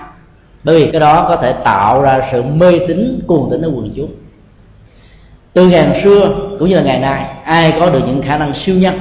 Chẳng hạn như là độn thổ, bay trên bầu trời, hoặc có được khả năng biết được tâm lý của người khác, có được khả năng thiên nhãn thấy xa nhìn rộng siêu sức không giới hạn ở trong vật lý và thời gian, vân vân. Là những người siêu phàm thoát tục trong khi đó, đức phật nói, các yếu tố này có thể xuất hiện theo hai cách thức. Một là nó là những dấu hiệu bình thường của những con người có được cấu trúc đặc biệt của ờ, các giác quan, làm cho người đó có khả năng đó mà không nhất thiết phải là những người có tu tập. Cái thứ hai nó là kết quả có dụng công tu tập ở trong một mức độ nhất định nào đó. Nhưng những con người được gọi là giải thoát không nhất thiết phải có những loại thần thông này. Có những hành giả, có sự giác ngộ giải thoát, vẫn có hành thần thông sự giác ngộ và không giác ngộ không liên hệ đến các loại hình thần thông trong thời đại của đức phật. Các nhà siết và ảo thuật thời hiện đại có thể làm cho chúng ta mơ mắt. Họ biểu diễn trước mặt chúng ta như là thiệt vậy đó. Hoàn toàn họ đâu phải là những người chứng đắc. Có một phiêu nhà đại ảo thuật gia của thế kỷ 20 và hiện tại, được xem là nhà ảo thuật lớn nhất trong lịch sử nhân loại đã từng có. Có thể bay là là ở trên ờ, sân khấu có thể uh, nhộn nhạt đi từng bước mà không hề bị ảnh hưởng của quy luật lực hút của trái đất. Có thể làm những chuyện mà chúng ta không thể nào tưởng tượng được chỉ cần xem trực tiếp những show diễn của Copperfield chúng ta cảm nhận điều đó. Ông là một trong những người đạt được các loại thần thông như thời đức phật một số người đã làm được. Điều quan trọng nhất thần thông quan trọng nhất được đức phật ca ngợi ta tán là giáo hóa thần thông. Ở đây được ngài à, mục kiền liên triển khai với góc độ là đàm luận về gia pháp cao siêu quyền diệu. Gia pháp đó là gì? Là phật pháp. Pháp cao siêu quyền diệu là phật pháp thôi. Cao siêu quyền diệu đây không có nghĩa là những ờ, phân tích chia sẻ như là a tỳ đàm của các bộ luận thể những gì chúng ta thực tập, chúng ta hướng dẫn người ta hành trì có phương pháp, người đó có được an lạc, hạnh phúc ở hiện tại thì cái đó được gọi là một phép màu được gọi là một giá trị giáo hóa đặc biệt mà chưa từng có ngài mục kiền liên là một người rất điển mẫu về giá trị thần thông giáo dục. Hay nói cách khác là, giáo dục người khác làm lành lánh dữ giáo dục người khác đi vào quỹ đạo của đạo đức, giáo dục người khác đi vào chiều sâu của tâm linh, giáo dục người khác đạt được những giá trị an vui hạnh phúc ngay cuộc đời này, ngay thực tại này. Là những người có thần thông. Giáo dục là một thần thông. Giáo dục là một phép màu. Chuyển hóa là một phép màu, chuyển hóa là một thần thông ngài bục kiền liên muốn ám chỉ và truyền bá thông điệp thần thông đó cho chúng ta. Đây là một thông điệp thần thông hoàn toàn mang tính cách tuệ giác của đức phật thế tôn. Trước đức phật thế tôn chưa hề có ai tuyên bố những nội dung như thế này. Giáo hóa thần thông được hiểu theo hai nghĩa. Giáo dục là một loại hình thần thông, chuyển hóa là một loại hình thần thông. Sự thay đổi phạm phu tục tính của con người trở thành trở thành thánh tính, trở thành an lạc tính là một phép màu đó là những điều tất cả những giáo pháp, những pháp môn, những hành trì trong kinh điển đức phật đã để lại và mang được những giá trị đó. Cho đó được gọi là thành công phương pháp cuối cùng được ngài sáu lời phát trình bày là phương pháp điều phục tâm. Sau khi lắng nghe năm vị thiền hiền giả là pháp hữu của mình trình bày, tôn giả sáu lời pháp cũng không muốn trình bày và ngài ca ngợi đây là những phương pháp rất là hay. Các vị tỳ kheo mới xuất gia hay là những người hành trì chưa có à, được những giá trị chiều sâu tâm linh nên chọn lựa một trong những năm phương pháp này. Ngài ca ngợi tám tháng hết mình, bởi vì đó là những con đường đưa đến an lạc hạnh phúc. Nhưng sau đó thì ngài đã được yêu cầu. Ngài là tướng quân của chính pháp, ngài là cánh tay phải của đức phật. Chúng tôi rất là mong ngài hãy trình bày về phương pháp tu và sự chỉ của ngài cho chúng tôi nghe, để chúng tôi có thể học hỏi thêm kinh nghiệm. Lúc đó tôi giải sáng lời pháp đã nói, phương pháp được ngài sử dụng là phương pháp điều phục tâm điều phục mang tính cách là chuyển hóa. Khi hành giả có được giá trị chuyển hóa thì hành giả sẽ có thể an trú vào bất kỳ một quả vị nào người ấy muốn không lệ thuộc vào tính thời gian. Nếu như người ấy muốn chứng đắc được quả vị vào buổi sáng hành giả đó có thể đạt được trạng thái này ngay tức khắc. Nếu hành giả muốn đạt được vào ban trưa hành giả có thể đạt được. Nếu hành giả muốn được vào buổi chiều hành giả có thể đạt được. Bản chất của sự điều phục tâm á, mang là một giá trị không giới hạn về không gian và thời gian nếu như một người nào đó thực tập theo lời phật dạy, chỉ có thể đạt được an vui hạnh phúc khi có mặt tại chùa. Còn về nhà thì sống với áo giấy, vào chùa mặc áo cà sa. Thì cái đó chưa đạt được trạng thái điều phục tâm được tôn giả sở đại phật trình bày. Ở đây, dù là ở chùa hay là ở nhà, ở công trường hay là ở xứ nghiệp, ở chợ búa hay là ngay cả trong lúc mà ăn uống đi đứng nằm ngồi làm vệ sinh cá nhân, hành giả vẫn có thể đạt được giá trị an lạc vượt ra ngoài những giới hạn của thời gian và không gian. Thì hành giả đó được gọi là hành giả đang chuyển hóa tâm. Phương pháp chuyển hóa tâm như thế nào thì không được ngài sáu đại pháp trình bày. Bởi vì những phương pháp đó đã được năm vị à, đại a la hán đã nói rồi, cho nên ngài không lặp lại. Ngài đưa ra một ánh dụ, giống như một vị vua hay là những vị quan thần lớn của vua. Có một tủ áo, trong đó đựng rất nhiều loại à, y phục với nhiều màu sắc khác nhau có những y phục được vua sử dụng mặc vào buổi sáng để thích hợp với lại khí hậu, màu sắc, ánh sáng buổi sáng. Có những y phục được vua và quan sử dụng vào buổi trưa. Có những cái sử dụng vào dạ tiệc. Màu sắc phải hài hòa với môi trường, với nội dung, với ờ, các đối tượng có mặt cùng với mình, tăng cường giá trị của người đó. Có lẽ là đây là một trong những yếu tố mà các nhà thời trang hiện đại đã khai thác, tạo ra những loại y phục cho mùa hè, y phục cho mùa đông y phục trong nước đế, y phục cho những nước lạnh quanh năm. Phải khác nhau. Màu sắc cũng ảnh hưởng đến ờ, nhiệt độ và khí hậu. Có những loại màu nóng, mặc vào đó cảm giác tăng thêm giá trị ấm áp. Thì cái đó là được sử dụng vào mùa lạnh. Có những màu rất là tĩnh tại sẽ tăng thêm giá trị của lạnh. Ta lại mặc vào những cái mùa quá nóng nực á, nó làm dịu đi. Cho nên trong mùa hè mà mặc đồ màu đỏ, màu đen, màu xanh dương đậm, nói chung màu chói mắt chắc chắn rằng sự nóng nực nó gia tăng hoặc là ai đó muốn cho tâm của mình được nhẹ nhàng mà mặc những màu sắc quá nóng đó, quá dương tính, trạng thái bực dọc, khó chịu, có thể ảnh hưởng một mức nào đó về chiều sâu à, cảm xúc của chúng ta. Đây là điều ảnh hưởng vật lý đến tâm lý, khó có thể phủ định được lắm. Tôi giả sáu là phát đã trình bày, có những loại y phục thích hợp với những cái mùa khí hậu, thời tiết, môi trường, hoàn cảnh, điều kiện làm việc, không gian làm việc khác nhau. Cần phải có sự chọn lựa để mà có ảnh hưởng tốt. Tương tự cũng như vậy hành giả phải điều phục tâm, thích hợp với môi trường hoàn cảnh. Khi đang sống trong một ngôi chùa, sự điều phục tâm dễ dàng hơn, bởi vì các bạn đồng tu đều quan hỷ, đều hăng quan như chúng ta. Cho nên trạng thái của sân si, cống cao, ngã mạn cạnh tranh, hơn thua chùa dập đi đâu không có. Sự điều phục tâm ở trường hợp này là phải nhấn mạnh đến góc độ vi tế của phiền não, hơn là những ngọn lửa bốc ra bên ngoài. Chúng ta phải điều phục theo các thứ đó mới có kết quả nó phải ứng với những hoàn cảnh cụ thể, với những đối tượng cụ thể, con người cụ thể. Điều phục tâm như vậy thì hành giả sẽ đạt được sự giác ngộ. Khi ở nhà, đối diện với nỗi khổ niềm đau, với sự bực dọc, với sự mất việc làm, với bệnh tật, với sự hiểu lầm, với những điều như bắt như ý, thì rõ ràng sự điều phục tâm này phải ứng biến thiên biến dạng hóa. Phải linh hoạt lắm thì mới có thể tạo ra những phương pháp thích ứng để cho tâm của mình không bị cuốn theo dòng xoáy của nỗi khổ niềm đau phải điều phục, có nghệ thuật như vậy thì mới thành công được. Theo phương pháp này thì chúng ta đừng theo cách thức là phải dùng một nghệ thuật duy nhất áp dụng cho nhiều môi trường và hoàn cảnh khác nhau để thực tập. Chúng ta có thể linh hoạt, khi thì vận dụng thiền, khi thì tịnh độ, khi thì mật tâm, không sao cả. Nếu vận dụng đúng phương pháp là được. Nếu như ai sợ ma, lúc đó thiền quán có thể không có tác dụng với người đã chưa có à, thói quen với thiền. Họ có thể lấy danh hiệu của phật, họ nghĩ rằng phật có thể gia hộ phật có thể phò hộ, phật có thể hỗ trợ, phật có thể gia tay tiếp dẫn. Niệm đến danh hiệu của đức phật, các ảo giác về ma tan biến, các nỗi sợ về ma không có mặt. Có nhiều người chưa mặt tông á, thì họ thấy là danh hiệu của phật không đủ áp phê. Mà phải lấy một câu thần chú, vì thần chú là danh hiệu của các thần linh. Thần thì có thần thiện, thần ác. Ma thì phải dùng thần áo giấy để trừ, chứ còn dùng phật từ bi, có đôi lúc nó không sợ lờ mặt thói quen đó làm cho họ có thể có những cách thức ứng dụng khác nhau và do đó trạng thái điều phục tâm có thể được xuất hiện. Phương pháp điều phục tâm là phương pháp thích ứng với từng dòng cảm xúc từng nhận thức liên hệ ảnh hưởng trực tiếp từ môi trường hoàn cảnh phong tục tập quán truyền thống văn hóa khác nhau. Phải à, linh hoạt lắm thì mới có thể ứng dụng thành công trong trường hợp này. Sau khi uh, sáu tôn giả đã trình bày sáu phương pháp thực tập mang lại giá trị an vui hạnh phúc ai cũng cảm thấy phương pháp nào cũng là phương pháp rất hay. Có giá trị à, tham khảo, có giá trị truyền bá, có giá trị à, thông điệp rất là lớn. Tất cả đều tâm đắc với nhau, học hỏi lẫn nhau. Thì lúc đó, tôn giả xá lợi pháp mới mời tất cả các vị hiền giả và những vị có mặt lúc bây giờ đến gặp đức phật. Mong ngài xác chứng cho phương pháp nào là phương pháp nên được đại đa số thực tập. Đầu tiên, đức phật ca ngợi rằng tất cả những phương pháp này là những phương pháp mà liên hệ đến sở trường liên hệ đến à, căn tính, liên hệ đến sự ứng dụng của từng cá nhân trong từng à, trường hợp cụ thể. Cho nên, những sự trả lời đó được gọi là chân chính và phải trả lời như vậy mà thôi, trả lời khác có thể không thích hợp.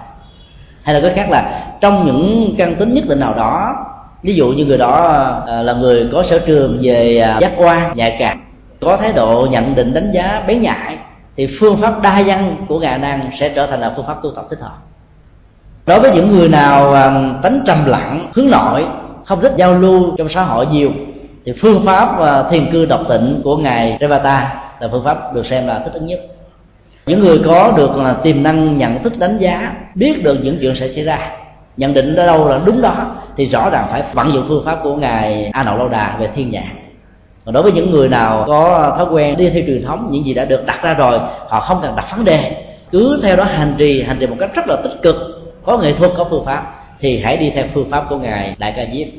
Đối với những người nào có khả năng biện luận thuyết phục quần chúng đến với đạo phật thông qua những cách thức chứng minh chánh pháp là siêu thoát chứ nó có năng chuyển hóa chánh pháp có giá trị hiện thực thì nên vận dụng phương pháp giáo dục thần thông như ngài một kiền liên đã làm.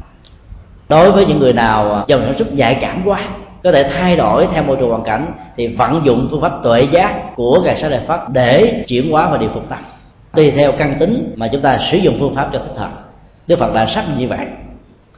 Nghe nói à, tất cả đã khéo trả lời, đã khéo trình bày những pháp môn có chiều sâu tâm linh cao. Tôn là một người rất cởi mở. Tuệ giác của gia thế tôn đã tạo ra ngài là một con người vô ngã, thừa nhận những giá trị của người khác. Dù ngài là bậc thầy, nhưng ngài không bao giờ cho ngài là bậc thầy, còn những đệ tử của ngài là dính viễn không bằng ngài. Không bao giờ như lai có thế tôn có thái độ đó. Ngài thừa nhận sở trường các đệ tử mỗi phương pháp là những phương tiện. Mỗi phương tiện là những bước chân đi. Những bước chân đi không phải là cứu cánh. Đừng bao giờ lầm nhận phương tiện là cứu cánh. Bước chân đi là đích đến. Hành giả nào thấy được điều đó, thông qua những phương pháp hành trì thì hành giả đó sẽ không bao giờ rơi vào trạng thái chấp trước ỷ lại, và từ đó cho rằng phương pháp mình là số một, bản ngã được trương sinh và lớn lên. Khi chúng ta có cơ hội học theo đức phật chúng ta sẽ phát huy được tiềm năng tâm linh. Chúng ta không lệ thuộc vào phật chúng ta chỉ nương vào những phương pháp đức phật trình bày. Chúng ta có thể có thêm phát kiến mới, có thêm được những sáng tạo mới, có thêm những đóng góp mới, có thêm những sự dấn thân mới miễn là kết cục cứu cánh là an vui, hạnh phúc, giải thoát lậu hoặc, không còn sanh tử, không còn khổ đau. Phương pháp đó được gọi là phương pháp của chánh pháp. Đức phật nói như vậy. Đức phật đã trình bày bằng một câu nói như thế này. Các hành giả cần phải thực tập chánh niệm trong đi đứng nằm ngồi duy trì truyền thống khắc thực như một pháp tu. Sau khi khắc thực xong ờ, ăn cơm trong tỉnh thức và chánh niệm. Sau khi ăn cơm rồi, các hành giả phải ờ, thiền quán trong tư thế của kiết già, lưng thẳng, đặt niệm trước mặt. Có nghĩa là chánh niệm và tỉnh thức phải có mặt với những gì đang được diễn ra trước mắt. Thông qua đi, đứng, nằm, ngồi, lời nói, việc làm, ứng xử, giao tế, đối đại vân vân. Phải để cho thân và tâm như nhất, có mặt một chỗ. Lúc đó hành giả cần phải tâm niệm như thế này ta sẽ không từ bỏ trạng thái thiền quán, ta sẽ không từ bỏ sự tu tập chuyển hóa, ta sẽ không từ bỏ dù có những nghịch cảnh nào xuất hiện với mình nhờ đó, hành giả chuyển tâm đến sự giải thoát các lậu hoặc không còn trạng thái chấp thủ. Mấu chốt của phương pháp hành trì làm thế nào để cho trạng thái chấp thủ đó được tan biến? Chấp thủ thuộc về bản ngã. Hệ quả của bản ngã dẫn đến các ngã sở hữu về tài sản, danh vọng, địa vị, chức tước, quyền thế, vân vân bỏ đi ờ, sự chấp trước, yếu tố bản ngã này sẽ được chuyển hóa một cách rốt ráo. Bất cứ một phương pháp nào, các vị có thể hành trì, miễn là kết quả mang lại sự chuyển hóa lậu hoặc sự chuyển hóa quyền não kết quả của sự tu tập không nằm ở những bước chân đi, mà nằm ở đích đến. Mục đích cứu cánh mới là cái mà các hành giả cần bằng tâm chúng ta được quyền hành trì một phương pháp mới. Chúng ta được quyền sử dụng những cách thức sáng tạo để làm đạo làm sao cho thích ứng với những bối cảnh lịch sử, với những biến thiên của lịch sử, với những thay đổi của các cơ chế cấu trúc xã hội và chính trị khác nhau. Cái thức đó là cái thức đức phật cho phép dựa vào tinh thần của bản kinh này. Một mặt là đức phật đã lập lại công thức ngài thành công dưới cầu bồ đề, thông qua con đường thiền quán, thông qua sự khắc thực, thông qua sự chuyển hóa, thông qua nghệ thuật của những pháp tu. Mặt khác, ngài khuyến khích các hành giả không nên đặt đoán về pháp môn, không nên đặt đoán về ý thức hệ giáo hội không nên đọc nó về bất kỳ một cái gì mình cho rằng đó chỉ là con đường chân lý duy nhất, còn những cái khác là phi chân lý. Đây là điều đức phật đã nói trong bản kinh. Cho nên mỗi người làm theo sở trường, mỗi người làm theo điều kiện của mình, đừng bao giờ biến toàn bộ cái thầy phải là một người duy nhất. Toàn bộ phật giáo phải là một giáo hội. Cái đó không đúng với tinh thần của đức phật. 84.000 pháp môn là 84.000 con đường. Y nói có nhiều cách thức để làm đạo trong nhiều chiều kích lịch sử khác nhau hiểu được điều đó, chúng ta sẽ không tặng cho nhau nó có nắng sắc nữa. Chúng ta sẽ không tặng cho nhau những ý thức hệ chụp mũ nữa. Mà chúng ta sẽ thấy rằng là mỗi người có những cách đi, mỗi người có những thế đứng, mỗi người có những cách làm, mỗi người có những cách hành trì. Giống như ờ, ngài a nan ngài reveta ngài analoda ngài ca diếp ngài mục kiệt liên ngài sa lợi phất. Và ngay cả bản thân đức phật đức phật cũng trình bày một phương pháp khác. Nhưng bản chất và giá trị của sáu pháp môn được các vị đại đáng trình bày và pháp môn được đức phật trình bày là thống nhất với nhau. Ở chỗ không còn chấp mắt, không còn khổ đau, được an lạc và hạnh phúc. Đây là một bài à, học lịch sử rất là sâu sắc. Tất cả các hành giả đều phải để tâm. Tâm niệm nhớ điều đức phật dạy trong bản kinh này. Khi nào phương pháp hành trì không còn đại từ nhân sinh thứ nhất, thì khi đó bản ngã mắc chỗ đứng. Hành giả được gọi là đạt được an vui hạnh phúc khi nào trong lòng của các ờ, công việc phật sự không tôn bồi bản ngã, thông qua các hình thức vi tế hay là công khai. Công hình thức là ẩn hay là hiện, với hình thức này hình thức khác không còn nữa. Thì lúc đó hành giả đó được gọi là hành giả đi đúng tâm chỉ đức phật dạy. Đây là chiều sâu thước đo rất là căn bản, đảm bảo được giá trị tâm linh theo truyền thống phật dạy. Khác với cái đó đều được xem là những phương pháp có thể chỉ là một phần của chánh pháp, chứ không phải là toàn bộ. Làm thế nào để chuyển hóa được bản ngã? Làm thế nào để vượt qua mọi danh chấp tùy duyên hành trì, tùy duyên giáo hóa, tùy duyên là phật sự. Với nhiều hình thức khác nhau. Là một trong những à, thông điệp chính đại kinh rừng sườn bò đã hiến tặng cho chúng ta. Có một câu hỏi, tôi được học và biết con đường tu học như người đi từ chân núi lên đỉnh đỉnh núi. Những pháp môn của đức phật dạy như những con đường lên núi. Vừa rồi tôi được nghe thầy dạy là nếu chúng ta có thể thực tập theo nhiều pháp môn để chuyển hóa, thì có được kết quả tốt đẹp vậy mà tôi đã từng nghe một vị khác nói là, nếu thực tập nhiều pháp môn như người leo núi cho đến đỉnh núi là nhảy sang một con đường khác, và như vậy sẽ không bao giờ đi đến đỉnh núi được. Xin thầy giải thích sự khác nhau trong hai tình huống này như thế nào. Đây là một câu hỏi rất là hay. Nhiều hành giả của những pháp môn muốn cho những người sơ cơ có được ờ, sự hành trì chuyên nhất, chuyên sâu và một pháp môn đang được thực tập. Khuyên người đó là đừng bao giờ thay đổi phải tạo ra tính cách chuyên môn hóa thì sự thành công mới đạt được. Còn bằng không á, sự thay đổi pháp môn thiếu phương pháp và nghệ thuật có thể dẫn đến tình trạng đứng núi này trong núi nọ. Leo được núi này một phân nửa, chúng ta thấy bên núi kia, pháp môn kia hấp dẫn hơn. Từ bỏ nó, chạy theo pháp môn khác. Đó là một cái phương pháp lý luận xem ra rất là có logic, nhưng trong ứng dụng thực tế nó có thể có những vấn đề. Ở trong các kinh điển từ ờ, văn hệ Bali cho đến văn hệ Sanskrit của Đại thừa hiếm khi có bài kinh nào chúng ta thấy được nội dung tư tưởng chúng ta chưa nói đến là từ chữ nghĩa, cho thấy Đức Phật khuyến khích chúng ta chọn một pháp môn duy nhất chứ không chọn nhiều pháp môn. Không có. Ngài nói rất nhiều pháp môn. Ngài đưa ra rất nhiều phương pháp chuyển hóa. Chúng ta phải thực tập, học thuộc lòng rất nhiều pháp môn đó để ứng dụng đối xử cho nhiều tình huống cảm xúc khác nhau thì chúng ta mới thành công được. Có những tình huống chúng ta không thể niệm phật mà có thể thành công được một người nào đó đang à, khổ đau về thất tình, nói, niệm phật đi, con sẽ hết đau khổ, làm sao hết nói?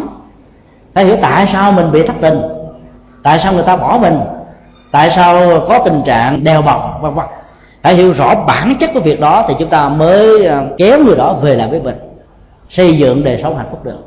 Lúc đó chỉ có niệm phật thì chỉ có giảm đau thôi. Đau quá uống thuốc giảm đau vô hết liền. Nhưng mà chồng sẽ di chuyển mất, vợ dinh dưỡng theo người khác mình vĩnh viễn bị rơi vào tình trạng là bị cấm sực bởi vì mình không tìm giải pháp. Trong khi đó, cấu trúc pháp môn của nhà phật là nhân quả. Các pháp môn của nhà phật đều đặt trên nền tảng của tứ diệu đế. Pháp môn nào bỏ ra ngoài phương pháp tứ diệu đế, pháp môn đó không còn gọi là pháp môn của đạo phật nữa. Chúng tôi dám cam đoan như vậy. Pháp môn tứ diệu đế là pháp môn nhìn thấy hệ quả trước để tìm kiếm những nguyên nhân, từ đó thực tập những phương pháp. Chúng ta phải thực dụng phải thực tập nhiều pháp môn khác nhau thì kết quả được thành tựu. Trong trường huống con người của hành giả có rất ít những hạt giống phong tục tập quán tiêu cực, những thái độ sống tiêu cực ít và dễ dàng được chuyển hóa thì gọi chỉ cần đi một pháp môn duy nhất là có thể thành công. Còn với thái độ tiêu cực của mình nhiều quá, đa dạng, phức tạp, một pháp môn không thể nào đủ sức chuyển hóa hết tất cả những tập tính này được. Đây là điều chúng ta không thể phủ định được nếu như mình có bệnh là đầy đủ về lục phủ ngũ tạng gan cũng có vấn đề, phổi cũng có vấn đề, thận cũng có vấn đề, tim cũng có vấn đề. Mà uống chỉ có thuốc tim không làm sao hết được những bệnh khác. Chắc chắn là hết bệnh này nó có thể mang ra bệnh khác nặng hết đây là điều mà y học của đông y tây y đều phải chấp nhận thôi. Do đó, không có một phương thuốc nào được gọi là thuốc tiên thuốc thần cho bá bệnh. Ai tuyên bố điều đó là người đó nó sai sự thật không có một ngành y học nào có thể giải quyết hết tất cả vấn đề bệnh tật cho con người. Bản chất pháp môn cũng vậy. Mỗi một pháp môn, mỗi một phương pháp hành trì chuyển hóa đáp ứng cho từng loại bệnh tâm lý, nhận thức, chấp trước khác nhau. Nếu như chúng ta là người có đầy đủ các loại bệnh, chúng ta phải thực tập đầy đủ các pháp môn mới có thể dứt điểm được. Dĩ nhiên quý vị có thể chọn một pháp môn tiêu chuẩn căn bản làm chính. Nếu là những hành giả từ đầu tông pháp môn niệm phật nhất tâm bất loạn là cơ sở nền tảng cần phải thực tập. Bên cạnh đó cũng phải đọc những bài kinh dạy về à, chuyển hóa lòng sân chuyển hóa lòng si chuyển hóa sự mê tín chuyển hóa nỗi sợ hãi. Phải học những cái này thì mới chuyển hóa đến tận gốc rễ của nó. Còn bằng không chỉ bám vào danh hiệu của đức phật tạo ra trạng thái thiên chỉ thì sự giảm đau về nỗi sợ hãi về những điều vừa nêu có thể tan biến trong tích tắc. Nhưng gốc rễ vi tế của nó được gọi là tùy biến đó, ở trong bản kinh này vừa nói đó vẫn còn nguyên ở đó thôi. Khi môi trường hoàn cảnh thay đổi, điều kiện không thuận lợi như là trong điều kiện thực tập, thì các hạt giống tùy biên ngủ ngầm trong chiều sâu vô thức của chúng ta sẽ trỗi dậy trở lại. Và do đó, hành giả lúc đó sẽ bị bế tắc và thất bại. Vẫn có thể theo đuổi một pháp môn nhất định nào đó, bên cạnh đó chúng ta phải học vô số các pháp môn khác. Học càng nhiều càng tốt, biết càng ranh càng càng đảm bảo là những người bác sĩ của tây y mà biết thêm kiến thức của đông y, bác sĩ đó có thể giúp cho bệnh nhân nhiều thứ lắm. Đông y đặt nặng về quy luật của ngũ hành, tương xung và tương khắc. Trong khi đó, ảnh hưởng của chế độ ăn uống đối với tây y là điều không thể nào bỏ qua. Tây y có thể xem thường vấn đề ăn uống. Họ có thể cho phép mà bệnh nhân ăn bất cứ cái gì bệnh nhân mong muốn, để cho bệnh nhân đó không có một cái gò bó, sợ hãi. Nhưng mà có một số thực phẩm có thể dẫn đến những ảnh hưởng tiêu cực cho cái bệnh mà họ đang cần phải chữa trị đông y khuyên phải chấm dứt và phải có mạnh dạng từ bỏ một số thói quen thì mới có thể chữa trị lâu dài. Chẳng hạn như những người bị bệnh à, thấp khớp, đau cột sống, nói chung là yếu tố âm tính, âm khí trong người nhiều quá, thì trong tây y họ nói là ăn uống đóng hết vai trò 40% của trị liệu. Do đó, bệnh nhân buộc phải không được ăn những gì thuộc về hải sản. Những loại hải sản mà có bông, có gai trên da trù xì sần sừ thì yếu tố âm tính rất là nhiều. Ăn vô thì độc tố nó gia tăng gấp 4 lần. Cho nên uống thuốc trị liệu chỉ giảm đi là 10% 20% cho nên hoàn toàn phản tác dụng thì yêu cầu rõ lắm. Gia vị cần phải hạn chế một cách tối đa. Những loại chiên dầu mỡ, khó tiêu vân vân là phải hạn chế thì mới có thể trị liệu những bệnh đau nhức xương khớp vân vân được. Phải à, sử dụng nhiều phương pháp khác nhau hỗ trợ để cho nó không tạo ra tình trạng hết bệnh này sang bệnh khác tốt cái này tạo ra tiêu cực cho một cơ quan còn lại của cơ thể. Bản chất của các pháp môn ở trong nhà Phật cũng vậy. Chúng ta phải mạnh dạn tìm hiểu thêm nếu là hành giả của thiền, biết về tịnh độ tông càng tốt, biết về mật tông càng hay, biết về pháp hoa tông càng giỏi, biết về tao đường tông càng lưu lót hơn. Càng biết nhiều, càng có dung thông càng không cách trước, càng thông cảm, càng mở rộng, càng thoải mái, không có bản ngã, không có hệ quy chiếu bản ngã. Cứ hành trì và học hỏi thêm những cái khác thì yếu tố của sự bổ trung sẽ có mặt. Hành giả sẽ đạt được những thứ cần phải đạt được trong cuộc đời. Trước khi kết thúc và chấm dứt uh, buổi học cuối cùng của uh, năm um, uh, 2005 chúng tôi xin uh, cống hiến với vị một câu chuyện ngụ ngôn liên hệ ít nhiều đến nội dung mà chúng ta đang học trong bài kinh này. Tức là câu chuyện uh, giữa con lừa và con chó sói. Năm sau là năm chó. Chúng ta nói uh, ít nhiều về cái ma lên con chó sói để trở thành con con chó rất là hiền lương. Và đó là bài học rất là sâu sắc. Một hôm nọ lừa đang gặm cỏ tại những cánh đồng tôi là bắt ngát. Sự xuất hiện của con chó sói đã làm cho lừa mất hồn. Niềm hạnh phúc bỗng nhiên tan biến trong tích tắc. Lừa rung cầm cập, nhưng cố gắng nén và tạo ra sự bình tĩnh để làm cho kẻ thù của mình không dám đánh giá thấp mình. Đây là một trong những phản ứng tự vệ và phản ứng sinh tồn ở con người có một số lời vật một số lời người tạo ra phản sinh tồn bằng thái độ sân hận, bằng những thái độ ờ, bạo động bên ngoài để chấn áp, để vượt qua sự sợ hãi đang khống chế dòng cảm xúc bên trong. Ở đây lừa dùng nghệ thuật của tâm lý. Con lừa cảm thấy sáng suốt hơn. Nó bắt đầu nó đi khập khiển té ngã lăn. Rồi sau đó đứng lên đi khập khiển té ngã lăn. Ờ, làm như vậy đã làm cho con chó sói này cảm thấy rất là thắc mắc không biết đối thủ của mình đang chơi một cái ván bài lạc nữa gì đây. Nó tiến tới rồi nó thụt lùi. Mỗi lần lừa ngã xuống là nó thụt lùi lại. Để giữ cái thế không dám tấn công. Cho sợ mà nói à, nếu chú mày biết khôn ấy, chú mày đừng chơi những cái trò như vừa nêu nữa. Chú mày hãy giam sát cho ta. Ta sẽ như cho chú mày không giết hết tất cả những loài còn lại. Mà không con của chú mày cũng sẽ bị chết lừa cảm thấy khỏe hơn khi nhận thấy được là chú chó sói đã rơi vào cái bẫy tâm lý của mình. Lừa nói um, khi nãy tôi đang đi gặm cỏ, tôi đã dẫm đạp trên bốn bàn chân của mình rất nhiều gai có thuốc độc. Tôi biết rằng à, tôi có thể tạo ra mạng sống cho dòng họ nhà anh trong vòng một ngày hoặc một tuần lễ. Điều đó mang lại hạnh phúc cho tôi nhiều lắm, bởi vì tạo ra sự sống cho anh là điều hạnh phúc của tôi. Tuy nhiên, tôi không muốn anh phải mang vạ lây, bởi vì bốn bàn chân của tôi đang bị tập thuốc độc. Có những cái gai đang châm vào trong đó. Tốt nhất á, anh tôi sẽ nằm xuống đưa chân lên. Anh hãy tháo những cái gai thuốc độc này ra. Rồi anh hãy ăn tôi. Không sao cả tôi sẵn sàng cúng dường không đốt nhang cho anh. Cho sẽ mừng rỡ lắm cười khà khà khà khà. Ta mới cụm cụi tháo uh, bước chân anh ta nhìn tới gì luôn tại sao không có ờ, uh, gai nào cả? Lừa bắt đầu mới trợn to mắt. Thu người lại dùng hết sức bình sinh tống bốn chân ra làm cho cho sói gãy hết những cái răng. Cho nên quảng hốt bỏ chạy là thất thần nhờ đó mà lừa là không chết. Câu chuyện này à, nói lên à, túi khôn về ứng xử trong các loài vật. Có thể là trong đời sống thực tế đã chưa từng có một con lừa nào đã khôn như vậy. Bản chất của loài lừa là không có nhận thức, không có ý thức, lười biếng và luôn luôn theo sự chỉ đạo của người khác.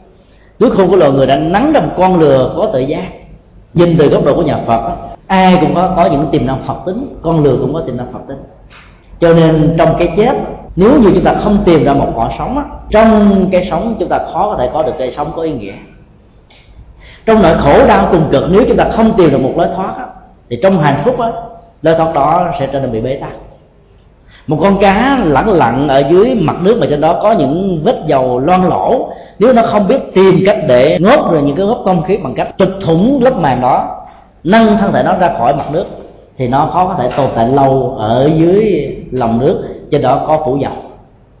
Trong đau khổ tìm đến hạnh phúc thì dễ hơn là trong hạnh phúc tìm đến cái hạnh phúc an toàn bản chất của tôn giáo có mặt trong đau khổ, vì đau khổ, giúp cho con người thoát khỏi đau khổ đạo phật ra đời, có mặt trên cuộc đời cũng phát xuất từ cái này. Câu chuyện này đã gợi chúng ta một bài học trong nỗi khổ điềm đau trong những bế tắc, cần phải bình tĩnh. Đối diện với nó để giải quyết, đừng có lính quýnh, đừng có sợ hãi. Vì sự lính quýnh sợ hãi sẽ làm cho cái chết diễn ra đau đớn hơn, khủng hoảng hơn, ghê rợn hơn, nặng nề hơn, nhanh chóng hơn. Câu chuyện đó là câu chuyện ờ, mang chất liệu phật giáo nhiều lắm. Một bài học thứ hai chúng ta có thể học được chó cho sói đã bị sai lầm. Từ bỏ cái nghề độ tể tài là bám víu cái nghề bác sĩ. Chức năng bác sĩ không phải là nghề của anh ta. Anh ta bị gài một cái bẫy. Hãy chữa trị cho bốn cái chân của tôi trước đi. Anh sẽ ăn tôi một cách an toàn. Dĩ nhiên cái nghề bác sĩ là một nghề bất đắc dĩ. Chọn lựa một cách bất đắc dĩ thôi. Nhưng sự chọn lựa đó mà mang lại cho anh ta một bài học thích đáng, rụng hết tất cả những chiếc răng mà mất luôn cả một miếng mồi ngon có thể nuôi cho gia đình họ hàng của nó cả một tuần lễ.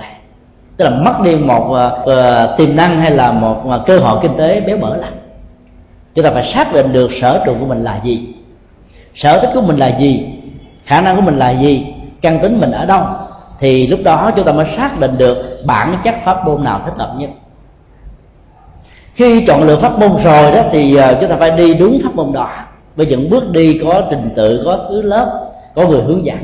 Chứ đừng có tự ờ, cho thuốc, pháp môn, bản thân mình. Theo kiểu ờ, chỉ cần có một vài kiến thức, đọc qua vài cuốn sách, ra những tiệm thuốc tâm linh, mua những viên thuốc tâm linh nó uống vào là có thể hết. Không đơn giản như vậy. Phải có trình tự, phải có thứ lớp, phải có hướng dẫn. Thì mới có thể tránh được tình trạng bị phản tác dụng do lạm dụng thuốc, hay là sử dụng thuốc sai phương pháp việc xác định bản chất của pháp môn lệ thuộc và thích ứng với căn tánh của con người hành giả, giúp cho hành giả đó thành công 50% vì còn lại là tính thời gian mà thôi. Bỏ sở trường chạy theo sao đoạn là sai lầm từ cái cách thức đặt vấn đề. Con chó sói đã sai lầm ở chỗ là nghề của đó là nghề giết thịt. Nghề của đó là nghề khống chế những con yếu hơn, khờ dại hơn, không thông minh bằng nó nó bỏ nghề đó để chạy theo một cái nghề mà nó không thuộc về sở trường. Nó không hề biết về cái cách mổ xẻ, nhổ gai chữa bệnh để cho bốn cái chân này được lành lặn, nhưng mà nó lại làm cái này cho nên cuối cùng á. Nó chẳng giúp gì được cho bản thân nó, mà nó còn làm cho bản thân nó bị hại. Trong vai trò xã hội cũng vậy. Khi chúng ta được mời gọi, đóng góp một lĩnh vực nào đó, nếu lĩnh vực đó không phải là sở trường của mình, thì nên thật thà về tính chuyên môn để chúng ta không tạo ra những sự đổ vỡ cho bản thân không tạo ra những ảnh hưởng tiêu cực xấu cho cộng đồng hay là cho vai trò chức nghiệp mà chúng ta đang gánh vác. Điều đó là một trong những um, thước đo của lương tâm tri thức hay là thước đo của lương tâm nghề nghiệp. Phải à, ý thức về việc này rất nhiều thì chúng ta mới có thể thành công. Còn là một nhà thơ mà đi làm à, về à, bộ trưởng bộ kinh tế là bộ trưởng bộ tài nguyên, vân vân, thì chắc chắn là chúng ta đã sai lầm. Sở trường nào là lĩnh vực đó, khả năng cơ hội đóng góp mới có đi sai sở trường, sai phương pháp, chắc chắn tác hại xấu đó có thể à, diễn ra rất nhiều, ảnh hưởng đến thời này qua thời nọ. Có những con người chỉ có thể thích hợp với vai trò à, an ninh bảo vệ biên cương bờ cõi thôi. Chứ họ không thể nào có những vai trò thích hợp với giáo dục, văn hóa, vân vân. Nếu như à, mình bám víu vào cái sự đóng góp về biên cương bờ cõi của mình trong một lịch sử nào đó, để chúng ta khống chế tất cả những cái phương pháp khác và muốn làm tiêu chí cầm cân nổi bật cho những cái còn lại thì chúng ta bị sai lầm. Giống như là chú chó sói trong trường hợp này mà thôi. Cho nên phải ý thức về sở trường và chuyên môn. Thì cuộc đời mới thoát khỏi những nỗi khổ niềm đau. Hay nói cái khác là nhiệt tình sai phương pháp. Nhiệt tình thiếu tính chuyên môn mang lại hệ quả khó có thể lường trước được lắm. Nhân dịp à, năm cũ sắp qua, năm mới sắp đến, kính chúc à, toàn thể à, quý ni sư, quý đệ đức tăng ni và quý thiện tri thức. Một năm hanh thông ở trong công việc làm ăn buôn bán cao tài, thịnh vượng để à, có nhiều thời gian hơn cho việc à, chuyển hóa và thực tập, mang lại giá trị an vui hạnh phúc cho bản thân của mình và cho toàn gia đình của mình. Theo thông báo của ban hoàng pháp chúng ta sẽ kết thúc buổi học à, năm 2005 vào ngày chủ nhật cuối cùng này. Chúng ta sẽ nghỉ được một tháng rồi à, chúng ta sẽ học lại vào à, chủ nhật sau ngày rằm tháng giêng, tức là nghỉ 4 tuần sau chúng ta sẽ học lại. Chủ nhật nào gần nhất của ngày rằm tháng giêng, chúng ta sẽ học lại. Những tháng còn lại liên hệ đến Phật đản và Du Lan, chúng ta sẽ nghỉ ít hơn so với trước đây.